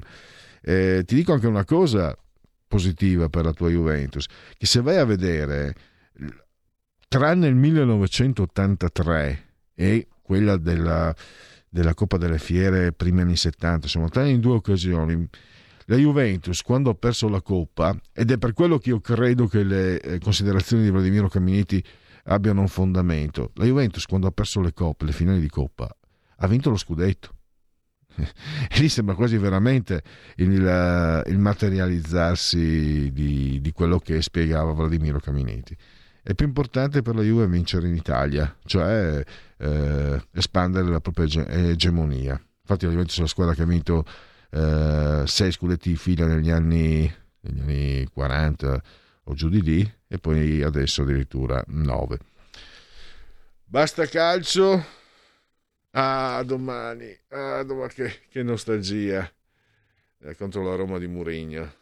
Mamma mia. Allora, chiudiamola qui e andiamo avanti. Intanto andiamo a mh, fornirvi se ci sono ulteriori aggiornamenti dalle nostre agenzie di eh, riferimento. Davide Giri, dottorando italiano della Columbia, ucciso a New York e accoltellato vicino al campus. Poi, eh, vediamo cosa ci dice invece Repubblica. Eh, allora, eh, parla sempre Davide Giri e poi questo dottorando, questo giovane, 25enne, addirittura morto accoltellato a New York. Rincari bollette, non c'è intesa nel governo, salto il contributo di solidarietà dei redditi sopra i 75 mila euro. E questa non è una buona notizia. E poi Omicron non circola in Italia, è in arrivo una circolare sul vaccino ai bambini guariti. Partiti divisi nel CDM, salta il contributo di solidarietà. Draghi per me è un volpone perché qui escono pezzi. Lui è presidente del consiglio, ma dopo questa decisione escono a pezzi partiti e lui si rafforza sempre di più. E non è detto che sia una buona notizia. Violenza sulle donne, ok, alla stretta dal Consiglio dei Ministri, e poi questa ralanza, eh, vediamo cosa ci, ci dice. Allora, è saltata l'ipotesi di un contributo di solidarietà per i redditi superiori ai 75.000 euro da destinare al contenimento del caro bollette, l'ipotesi avanzata dal Premier Mario Draghi nella cabina di regia di questa mattina era appoggiata da PD, 5 Stelle e Leu, mentre Forza Italia, Italia Viva e Lega erano contrari. Alla fine la proposta non ha avuto il via libera in CDM, che ha visto anche una sospensione di mezz'ora della seduta per un confronto sui provvedimenti fiscali nella manovra. Aggiornamenti da Dagospia, bianconeri nei guai, se quella carta salta fuori ci saltano la gola tutto sul bilancio. Era ciò che si dicevano al telefono il dirigente della Juve Federico Cherubini, l'avvocato Cesare Gabasio, il settimo indagato bianconero. Tra l'altro, ieri ne parlavamo con Mendolara, cioè ce lo spiegava Fabio Mendolara della verità appunto che l'avvocato della Juve, la, la, il legale rappresentante, il rappresentante legale, scusa, non legale, che sono due cose diverse. Il, um, l'avvocato della Juve non è, cioè è indagato, ma non può essere indagato perché è l'avvocato della Juve. Mamma mia. Il, uh, si tratta dell'intercettazione che ha spinto la Procura di Torino sul filone Cristiano Ronaldo. Il documento potrebbe sconquassare i conti 2021 della società. Cosa conteneva? Forse una buona uscita per favorire il passaggio di Cristiano Ronaldo al Manchester United. Eh, però non mi risulta che le buone uscite siano No, vabbè, vedremo gli sviluppi. Forse tanto rumore per nulla. Me lo auguro per Simone, che mi è simpatico. Berlusconi, oltre che col regionale. Berlusconi vuole fare il tagliando prima del voto per il colle. Il fu sire di Hardcore torna al Palace Hotel di Merano del compianto Harry Chenot per fare il detox come da tradizione. Silvio è sempre ricorso alla Beauty Farm in Alto Adige prima di ogni grande appuntamento politico quasi sempre gli è andata bene. Come finirà questa volta? Spoiler, non sarà lui il nuovo capo dello Stato. Quindi questo ci rivela, eh, questo è quello che ci rivela mm, Dagospia. Secondo il fondatore di BioNTech, Ugo Rashain, il vaccino anti-Covid va adattato a Omicron. Credo che a un certo punto avremo bisogno di un nuovo vaccino contro questa nuova variante. La società tedesca si aspetta infatti che la mutazione sia in grado di infettare persone vaccinate. Non ne siamo usciti migliori, secondo il rapporto Censis, il Covid ci ha massacrato il portafogli e la psiche. Aumentano le famiglie povere e cresce l'onda di cazzari che eh, per 3 milioni di cazzari il virus non esiste. È sempre Conte contro Grillo, Giuseppe vuole sfruttare il blog eh, e qui eh, ecco qua, anche Dagospia ha ripreso, ci ascoltano, hanno ripreso il, l'articolo di Pietro De Leo su Libero. L'obbligo vaccinale non ci porta da nessuna parte, come si attuerebbe? Facciamo del TSO a chi si rifiuta, lo dice il presidente del Veneto Luca Zaia. E adesso togliamo la condivisione e andiamo a parare, caro Federico, sui sondaggi. Allora, vediamo se ce la caviamo, come, come ne usciamo. Allora, Demos MP committente eh, il quotidiano La Repubblica. I giovani avranno nel prossimo futuro una posizione sociale ed economica migliore, più o meno uguale o peggiore rispetto a quello dei loro genitori. Migliore per il 13, più o meno uguale al 67, peggiore 68. Mi può dire quanto si sente d'accordo con la seguente opinione? Per i giovani di oggi che vogliono fare carriera, l'unica speranza è andare all'estero. 55%, moltissimo, molto d'accordo. E ci sono anch'io tra quelli mm, che sono d'accordo. E, e questo, non, sinceramente. Eh, allora, via condivisione. Perché lo dico, so, faccio la parte del vecchio saggio, anche quando parlo con Federico che fa parte di questi giovani, io credo che mm, la mia generazione e anche quelle successive effettivamente abbiano, non è un senso di colpa, è una constatazione, abbiano avuto più chance, più possibilità eh, per realizzare, realizzare e realizzarsi. Adesso mh, sarà che invecchiando uno la vede tutte storte, però c'è questa consapevolezza. A noi sono state date delle possibilità, noi comunque le abbiamo avute eh, quelli nati negli anni 60, secondo me anche quelli nati negli anni 70, già col, quelli nati con i giovani nati che non sono più giovani perché eh, se sei nato nell'80 ormai comincia ad avere 40, intorno ai 40 anni. E, e poi i ragazzi nati negli anni 90 si sono trovati i pozzi avvelenati. E, ma non da, quelli, non da quelli delle nostre generazioni, dei vecchiacci. Mario Draghi 14 eh, come desideri di diciamo quirinalizi. Chi volete chi preferireste al colle? Draghi 14,2 Berlusconi 12 sta salendo.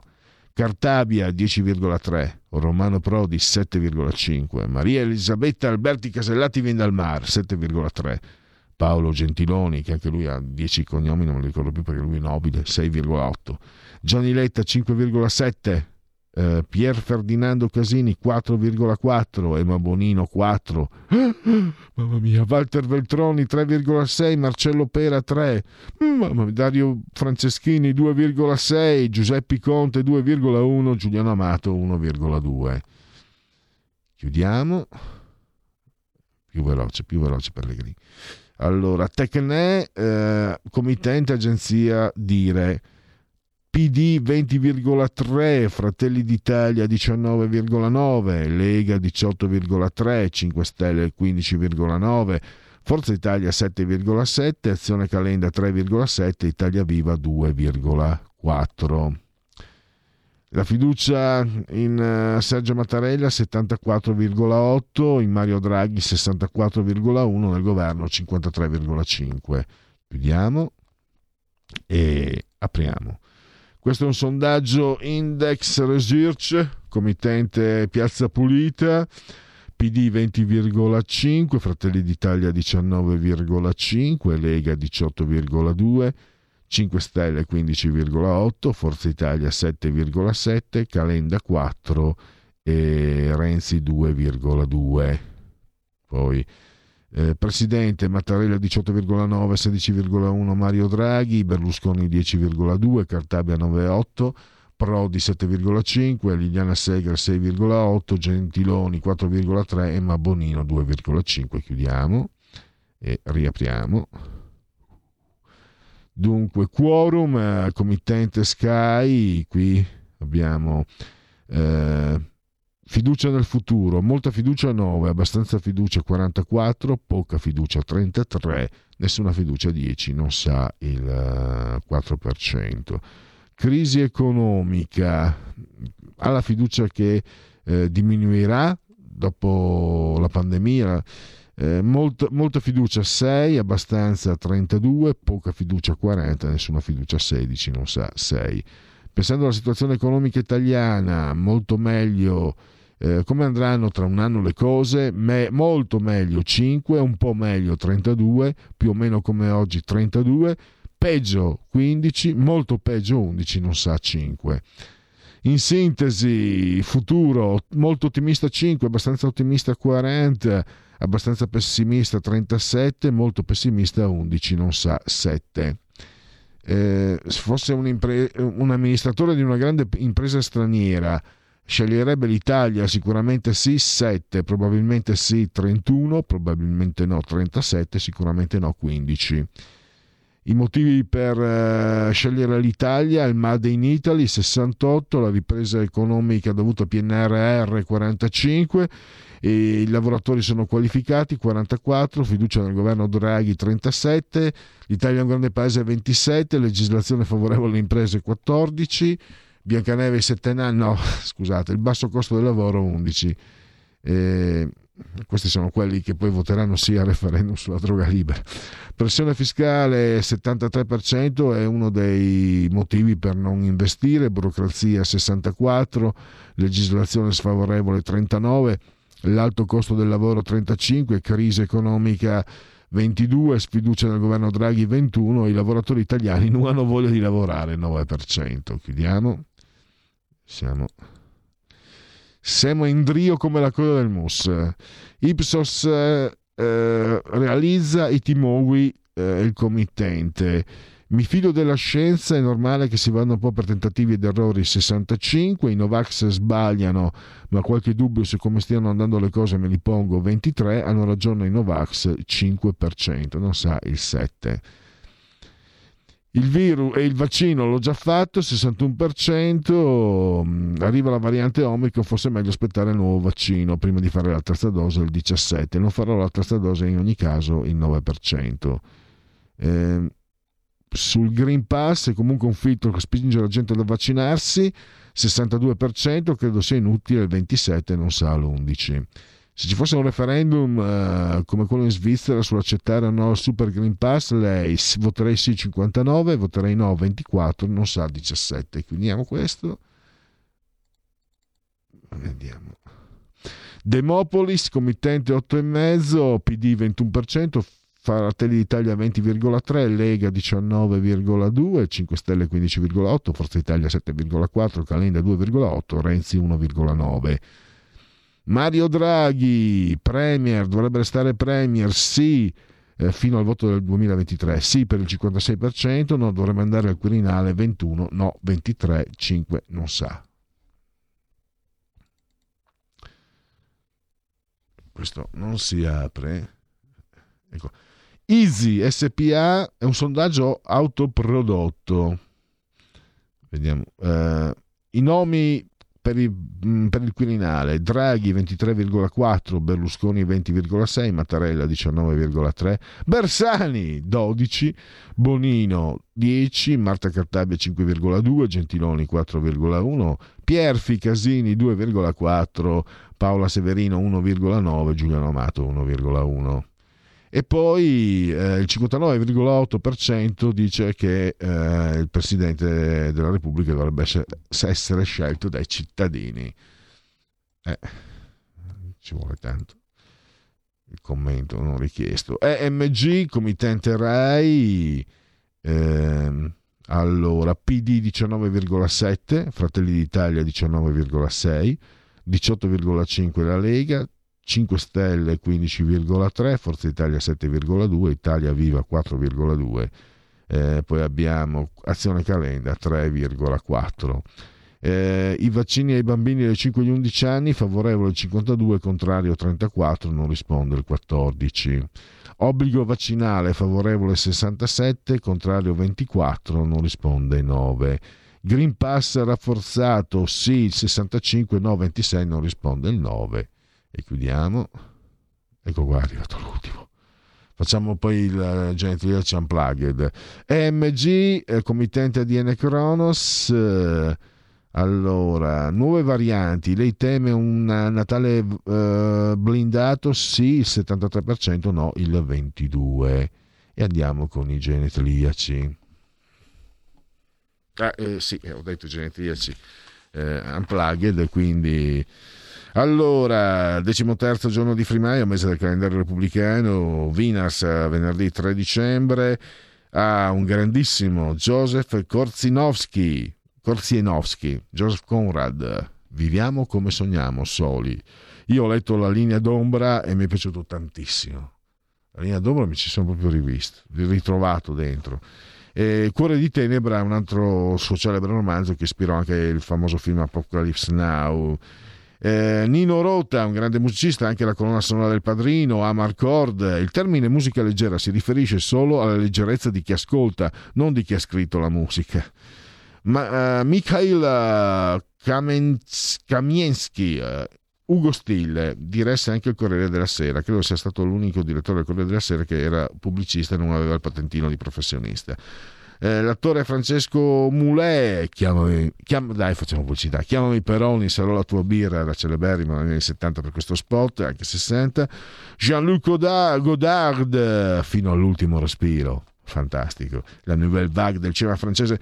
E non solo, eh, Giuseppe De Lutis, eh, sua un'imprescindibile storia dei servizi segreti italiani, davvero straordinaria, eh, uno storico lui, eh, Angelo Rovati, che era consigliere di Prodi, giocatore di pallacanestro, era lui quello dei, che um, parlava di Lanzichenecchi, di, di Stefano Ricucci, perché credo Dalla Valle aveva detto che Ricucci gli sembravano un Lanzichenecco e Ricucci aveva detto a Prodi eh, oh, a chi Lanzichenecco? A uno che si tromba ogni sera alla Falchi, la Falchi perché lui appunto si era sposato con Anna Falchi eh, Pierfi Casini, mamma mia, dalla DC al PD.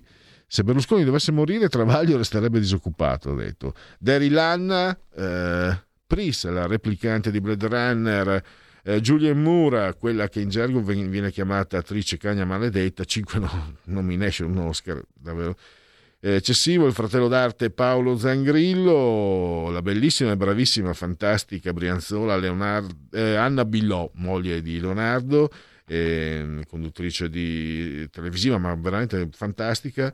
Eh, sì, sono entusiasta di Anna Billò, ma siamo in tanti che apprezzano. Eh, non serve essere eh, è molto molto bella, ma è la dimostrazione che la, la bravura viene prima e certo, come dire, appetibilità sessuale che hanno tante conduttrici di calcio, beh, bisognerebbe anche che un po' mettessimo a posto le cose. Lorenzo Viviani in casa Lega, eh, lo spezzino Lorenzo Viviani e andiamo subito con Manfredi Potenti per qui Parlamento e poi parola di scrittore con Nicola Pera, La Fortezza. Qui Parlamento.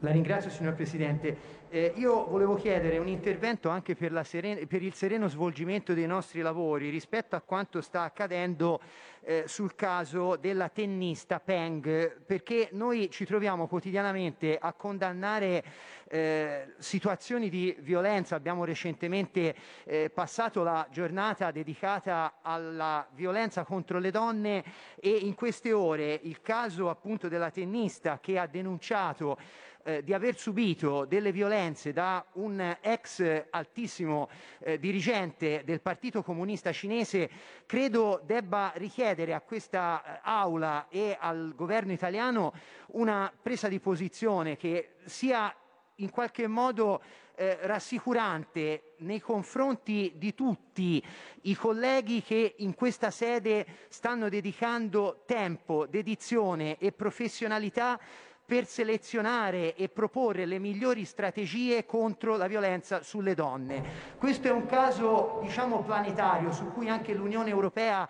ha appena preso una posizione chiedendo spiegazioni al governo cinese sul destino e sulla sorte di questa tennista che dopo aver denunciato questa violenza non sappiamo che fine abbia fatto ed inoltre recentemente anche l'organizzazione del WTA eh, con, nella persona del signor Steve Simmons, presidente della predetta organizzazione sportiva, ha interrotto la sospensione di tutti i tornei in Cina. Io credo che i nostri lavori debbano essere in qualche modo eh, anticipati da una posizione del governo italiano e anche della presidenza di questa Camera nei confronti di un comportamento che nel 2021 da parte di un governo che seppur diciamo eh, eh, in maniera eh, evidente si rifà a teorie comuniste comunque partecipa a livello internazionale a rapporti che quotidianamente si sviluppano in tutti i settori eh, che afferiscono alla vita quotidiana dei paesi di tutto il mondo. Grazie. Grazie. Qui Parlamento. Porta con te ovunque RPL la tua radio. Scarica l'applicazione per smartphone o tablet dal tuo store o dal sito radiorpl.it. Cosa aspetti?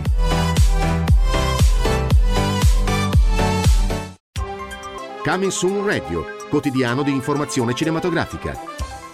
01 Distribution presenta Nessuno si prende gioco di me e rimane vivo. un film dei Manetti Bros. Diabolic, dal 16 dicembre al cinema. A Jingle Bells, quest'anno Babbo Natale ha un grosso problema. Sono finito. Poi tu, io ti trasformerò da Babbo Natale a Babbo Cazzimmo. Alessandro Stiani, Christian De Sica. Un miliardo di follower. Un miliardo di follower. Pensa come rosica la Befana. Bro! Chi ha incastrato Babbo Natale? Dal 16 dicembre al cinema. Voi imbruttiti, stanchi della solita musica, eh? Volete cambiare la playlist della vostra vita?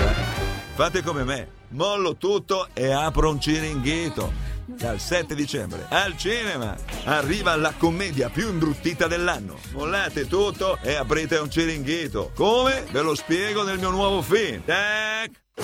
Sarà il più grande show che io abbia mai fatto. Dai creatori di Cattivissimo Me e Minions. Abbiamo solo tre settimane per mettere questo show a strapuntino. Sono tornati. Tocca a noi. E sono pronti a entrare in scena. Sogno di esibirmi a Red Shore City fin da quando ero bambina. Sing 2 in anteprima l'11 e il 12 dicembre e dal 23 dicembre solo al cinema.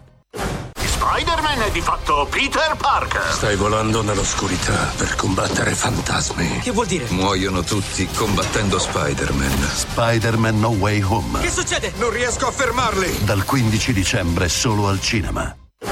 01 Distribution presenta Nessuno si prende gioco di me e rimane vivo. un film dei Manetti Bros.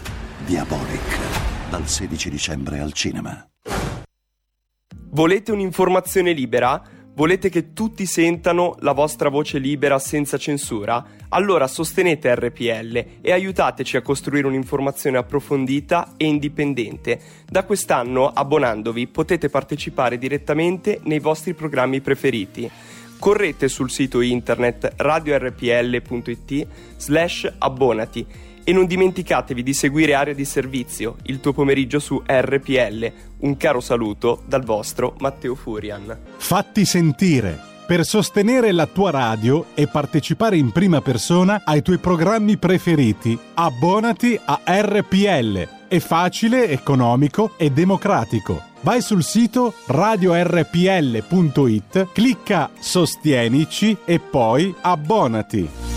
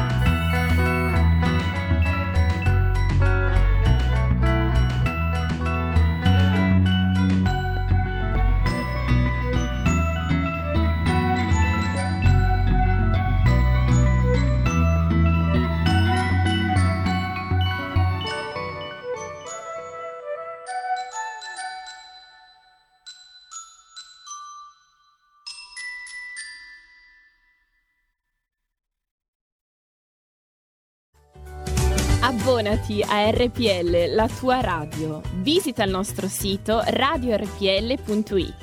Con il tuo contributo tieni alta la tua voce libera. Come ascoltare RPL la tua radio? Semplice. DAB Plus, la radio digitale. Canale 740 della TV digitale terrestre. Smartphone e tablet. Scarica l'app di RPL la tua radio per Android o iOS. Smart speaker Amazon Alexa. Installa la skill per Alexa di RPL la tua radio e prova a dire Alexa, apri RPL la tua radio. Dal tuo computer puoi ascoltarci sulla web radio o web tv o in auto su Android Auto o Apple CarPlay. RadioRPL.it. Semplice.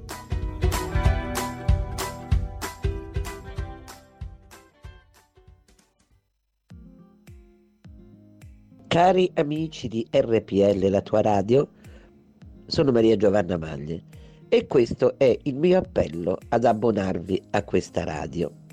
Non nascondiamoci dietro un dito, è un momento terribilmente difficile, è il momento nel quale una brutta pandemia ci spaventa e ci costringe spesso ad accettare richieste del governo, eh, proposte del governo, diktat del governo con i quali non siamo d'accordo e grazie o per colpa dei quali sappiamo che poi le nostre libertà saranno conculcate, non si tornerà a vivere in democrazia come prima, ci saranno pesanti conseguenze e soprattutto ci sarà quello che si sta imponendo come la prevalenza del pensiero unico punto.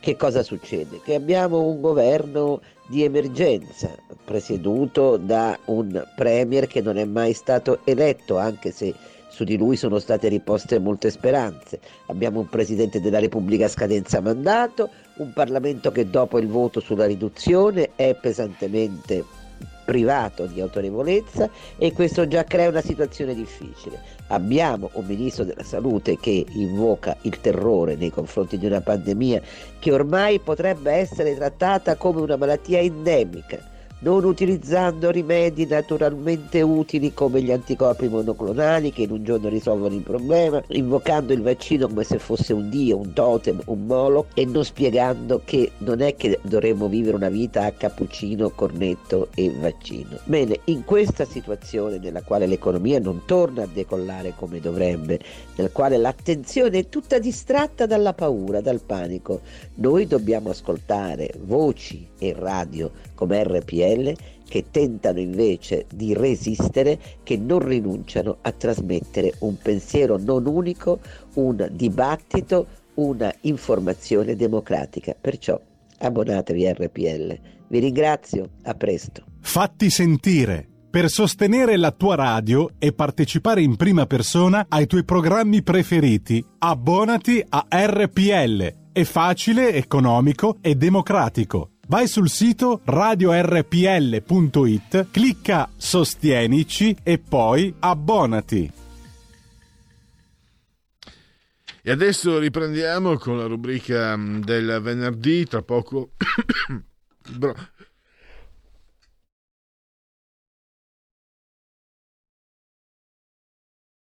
motivo in più per tenere la mascherina, i Broncos, perché se abbassano la mascherina loro scalpitano. Chiedo scusa. Eh, il uh, parola di scrittore, piedi pagina, rubrica, lo ripeto, lo ricordo veramente molto volentieri anche che mh, ha il contributo essenziale, fondamentale eh, di Patrizia Gallini di Ardescia Comunicazione. Oggi parliamo di un libro che si intitola di un romanzo, poi chiederemo al suo autore se è un thriller storico, eh, se si può codificarlo in un genere o se invece no.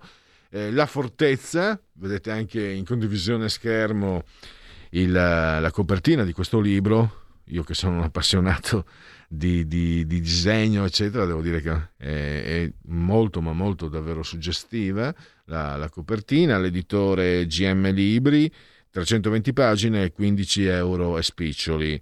E l'editore Nicola Pera credo sia già in linea, ringrazio Federico e ringrazio naturalmente Nicola Pera per essere qui ai nostri telefoni, ai nostri microfoni. Benvenuto Nicola. Grazie mille, buonasera a tutti. Allora, io non so se sia giusto o meno eh, cercare sempre a ogni costo una categoria, un genere, però eh, le chiedo anche a beneficio di chi ci ascolta, eh, si inserisce in un genere romanzo, io ho letto anche eh, che è stato definito thriller storico, Eh, lei lo riconosce in ciò che ha scritto una, una definizione di questo tipo, poi magari andiamo anche a parlare, a parla- senza spoilerare nulla, andremo anche a parlare di questo romanzo, ma partiamo da, vorrei partire da qui. Partiamo dal thriller, ma thriller non so, sicuramente è un, è un romanzo che si appoggia su dei fatti storici, quello sì, e lì eh, le, le, le interpreta, il fatto storico eh, si basa su un anno circa della prima guerra mondiale, dal maggio 17 al giugno 18. E, e questi fatti, questa fortezza in realtà è una, è una caserma di, di, di, terza linea che si trova lontanissima dal fronte. No?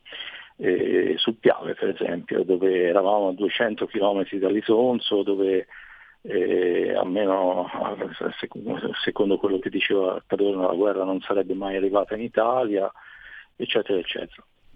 E, è un romanzo storico che però vuole parlare soprattutto di, di, persone, no? dei protagonisti che non sono solamente soldati, sono anche, eh, c'è una protagonista importante, è Ada, che è la nipote del colonnello Alfieri, quello che vuole costruire a tutti i costi questa fortezza, o Giselle che è la donna, l'amante di uno dei, di uno dei, di uno dei militari, per cui poche donne ma importanti, e ci sono anche le voci degli altri, soprattutto man mano che la guerra si avvicina. A un certo punto la guerra sappiamo come è andata dal Caporetto in poi, no? gli, gli, gli austriaci aiutati dai tedeschi ci hanno messo quasi un mese ad arrivare sul Piave, per cui loro se la sentono arrivare addosso e man mano che se la sentono arrivare addosso non sono più solo le voci dei soldati italiani che parlano, ma sono anche quelli dell'altra parte, eh, gli austriaci, gli sloveni, insomma t- tutto quel melting pot di popolazioni che era poi il regno austro-ungarico.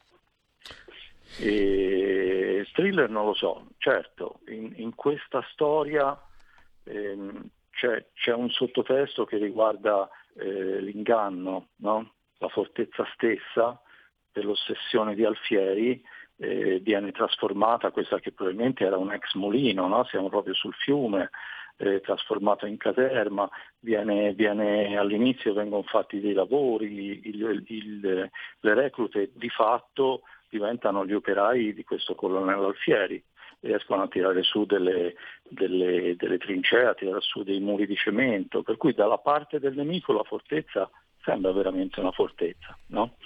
però se noi li giriamo dietro eh, in realtà ci, ci, presenta quella che è la sua vera, la sua vera, la sua vera realtà. E diciamo che diversi personaggi all'interno di questa fortezza eh, non ci dicono dall'inizio chi sono e cosa, cosa stanno lì a fare, questo sì.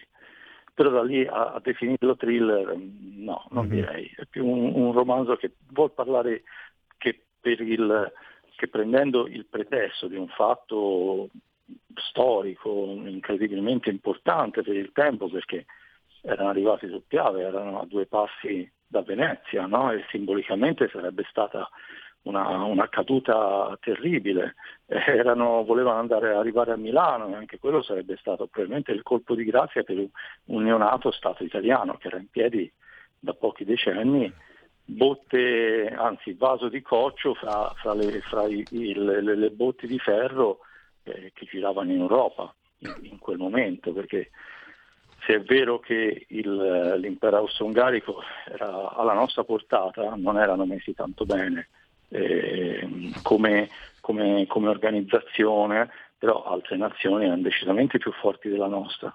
So, la Germania era la superpotenza, era la superpotenza dell'epoca, più della Francia, più dell'Inghilterra. E noi eravamo un paese agricolo, piuttosto arretrato, insomma, che aveva i suoi problemi. Questo, questo è il, il contesto storico eh, spero di esserci riuscito ecco, no, assolutamente. a cogliere, a cogliere questa, questa eh, l'occasione di, questa, di, questo evento per parlare però di persone, di persone eh. che poi erano spesso ragazzi di vent'anni. Ecco, Pera, mi interessa, mi interessa mi interessa risalire un po' alla costruzione di questo romanzo. Allora, eh, la parte storica, quanto peso ha avuto la ricostruzione, quindi la ricerca dei documenti, e poi come... Eh, come ha immaginato i giovani di un secolo fa? Eh, li ha rapportati, ha cercato punti di contatto, eh, non so, magari ha letto lettere, diari, come si fa, insomma, come gli, tante volte gli scrittori fanno, o ha cercato qualcosa che fosse, diciamo, di, di meno legato al tempo e di più, tra virgolette, assoluto? E io ho pensato che i giovani di cento anni fa fossero molto somiglianti ai nostri giovani, tolte le, le, le, le trappole tecnologiche che i nostri, che i nostri usano. E forse avevano, avevano, delle differenze, certo, perché la popolazione italiana del tempo era in prevalenza, uh, si trattava di agricoltori, eh, la guerra l'hanno fatta soprattutto gli agricoltori. Dopo Caporetto, per, per raschiare le ultime riserve del paese promisero la riforma agraria per, per tamponare eh, quella che era una falla che sembrava, eh, sembrava impossibile da, da, da chiudere, no? si rincorrevano le voci, è scappato, gli austriaci sono arrivati a Venezia, insomma, erano delle, delle voci incontrollabili perché al tempo non, non c'erano i moderni media. Eh, per cui io li ho, li ho, visti, ho visto dei ragazzi come vedrei dei ragazzi ora, da, da, oltretutto da entrambe, da entrambe le parti, no? perché poi eh, le, le, le, pulsioni dell'uomo credo che nel corso del tempo tendano ad assomigliarsi. Per quanto riguarda il fatto storico, beh, io sì, sono, sono toscano, eh, però in realtà la mia famiglia, da parte di mamma, viene da, da un paesino vicino a Trento, per cui per dire la verità eh, da piccolino ho sentito eh, parlare, respirare di queste storie perché lì, basta, basta, muoversi no? e si, si, ci si imbatte in, qualche, in, qualcosa che ricorda la prima guerra mondiale. E, e ho fatto in tempo, quando ero veramente piccolo, a sentire anche delle storie da parte di, di, chi aveva, di, chi era, di, chi aveva, partecipato a queste cose.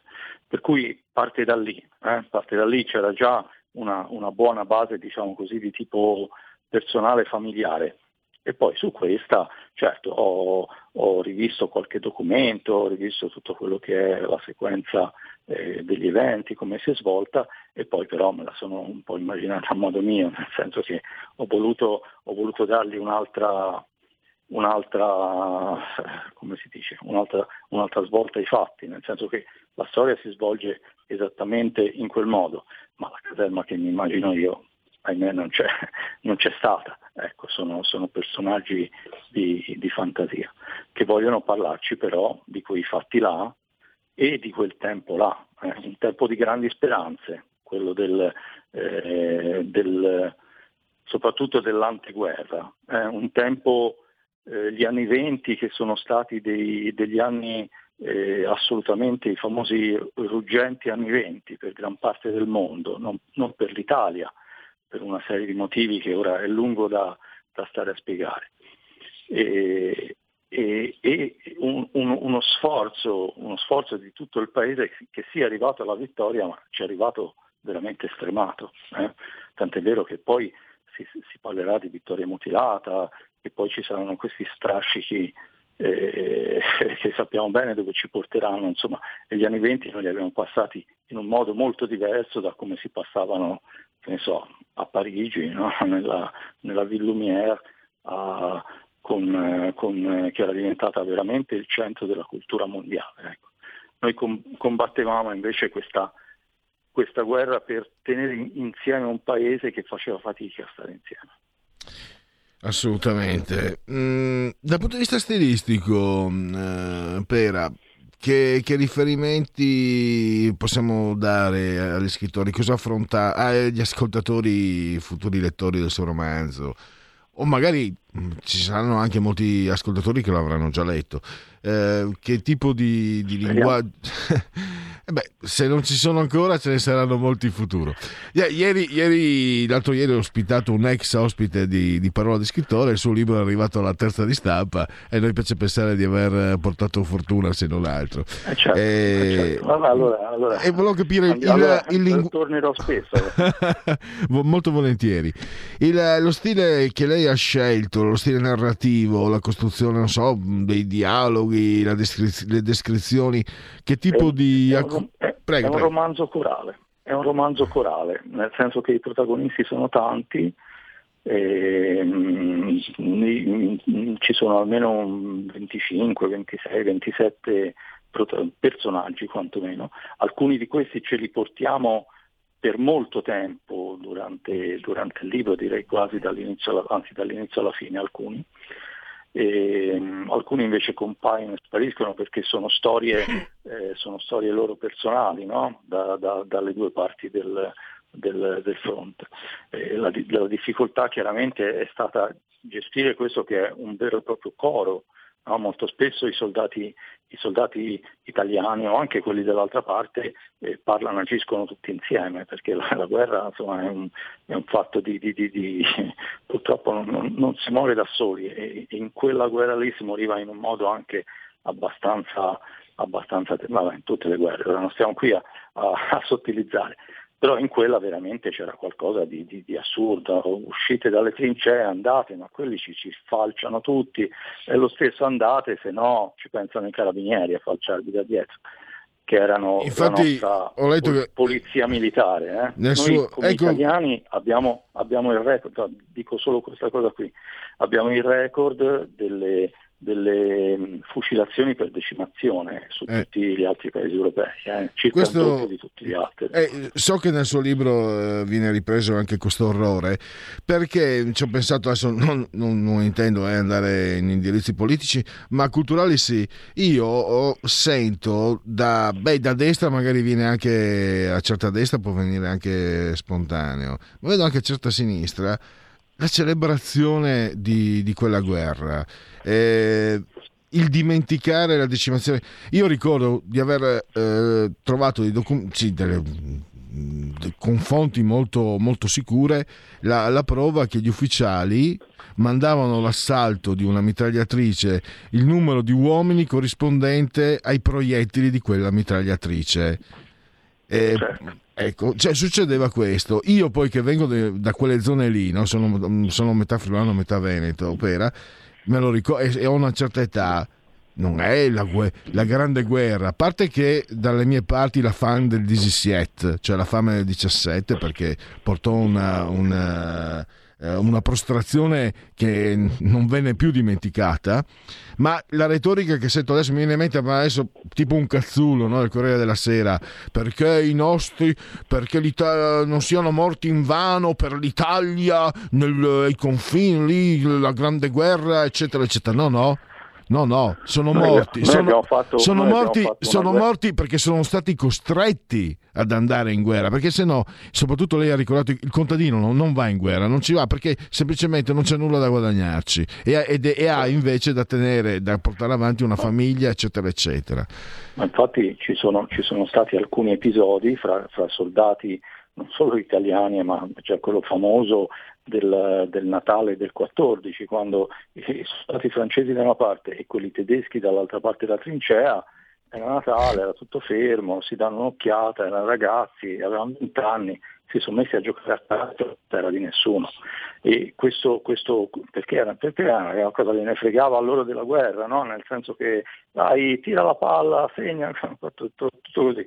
E questo poi però non è piaciuto ai vertici militari, sono seguite ovviamente processi, fucilazioni, insomma è stata pagata cara quella, quella, quelle- quell'episodio di, di- di- di- normale fratellanza tra dei ragazzi che, che si vedono, no? che non, non hanno motivo diciamo così, per, per combattersi. Purtroppo allora la guerra si faceva in questo modo. E anche Non perché, una- tra l'altro, io, io, eh, Nicola, eh, ho ricordato delle mie parti, ma eh, ho soldato innamorato e a me fa molto piacere di essere stato di essere uno dei pochi in circolazione che l'ha sempre interpretata come una canzone fortemente triste. È la canzone di un ragazzo napoletano in trincea.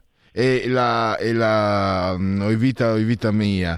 Eh, è, è una canzone alla sua fidanzata, ma in realtà non arriverà. È una lettera alla sua fidanzata, una lettera che lui sa che non arriverà, sa che morirà e non è contento. Oppure ricordiamoci Malavoglia, cioè i ragazzi del io non, non, hai campanilismo, sì, sarà stato involontario campanilismo, ricordo i, i miei perché vengo da lì, ma tutti i ragazzi de, de siciliani, meridionali, toscani come lei, eh, lombardi, eccetera, che sono morti anche per colpa di mire eh, e di ingordigie dei potenti dell'epoca. Come, per carità succede nella storia, ma lì forse è successo in una maniera eh, come, come poche altre volte è accaduto, infatti la ricordiamo come la Grande Guerra, e infatti lei ha dedicato questo romanzo, La Fortezza. E, è arrivato il momento di accomiatarci, ringrazio Nicola Pera, ringrazio naturalmente Patrizia Gallini di Ardesh Comunicazioni, voglio ricordare La Fortezza, il suo romanzo, eh, GM Editori, GM Libri. GM Libri Editori. Posso, ricordare una cosa rapidissima? Certo. Per chi ne avesse voglia, ehm, è stato girato un, uh, un, book trailer che in realtà è una possibile continuazione della storia, che potrebbe interessare di più a chi l'ha già letto, ma potrebbe incuriosire anche gli altri. È arrivato anche in finale al Trailer Film Fest, basta cercare su YouTube La Fortezza Nicola Pera o La Fortezza BCD Films e lo trovate immediatamente. Ecco solo questo. No, la ringrazio. Mi dispiace, io non ero al corrente di questo aggiornamento, ho fatto benissimo, a... anzi, noi siamo qui a disposizione anche vostra e, de- e dei nostri ascoltatori proprio per eh, che vengano a conoscenza di tutto quello che può essere interessante. Grazie ancora Nicola Pera. Grazie mille a voi. Buonasera. Buonasera. E adesso abbiamo l'ultima, usciamo da qui, abbiamo l'ultima uh, rubrica che è rimasta in serbo per voi. Segui la Lega. Segui la Lega è una trasmissione realizzata in convenzione con La Lega per Salvini Premier. Segui la Lega prima che la Lega segua te. O seguisca. Legaonline.it, scritto legaonline.it, vi potete iscrivere da questo sito, la Lega Salvini Premier, versando 10 euro tramite PayPal senza nemmeno che serva essere iscritti a PayPal, poi il codice fiscale e le altre informazioni e poi vi verrà recapitata la maggiore per via postale la tessera Lega Salvini Premier.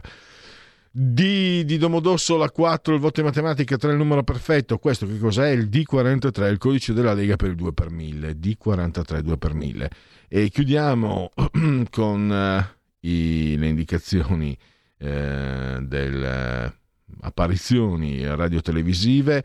Maurizio Fugatti, questa sera il presidente della provincia autonoma di Trento, TGCOM 24, prima serata. Poi Paolo Paternoster, parlamentare scaligero.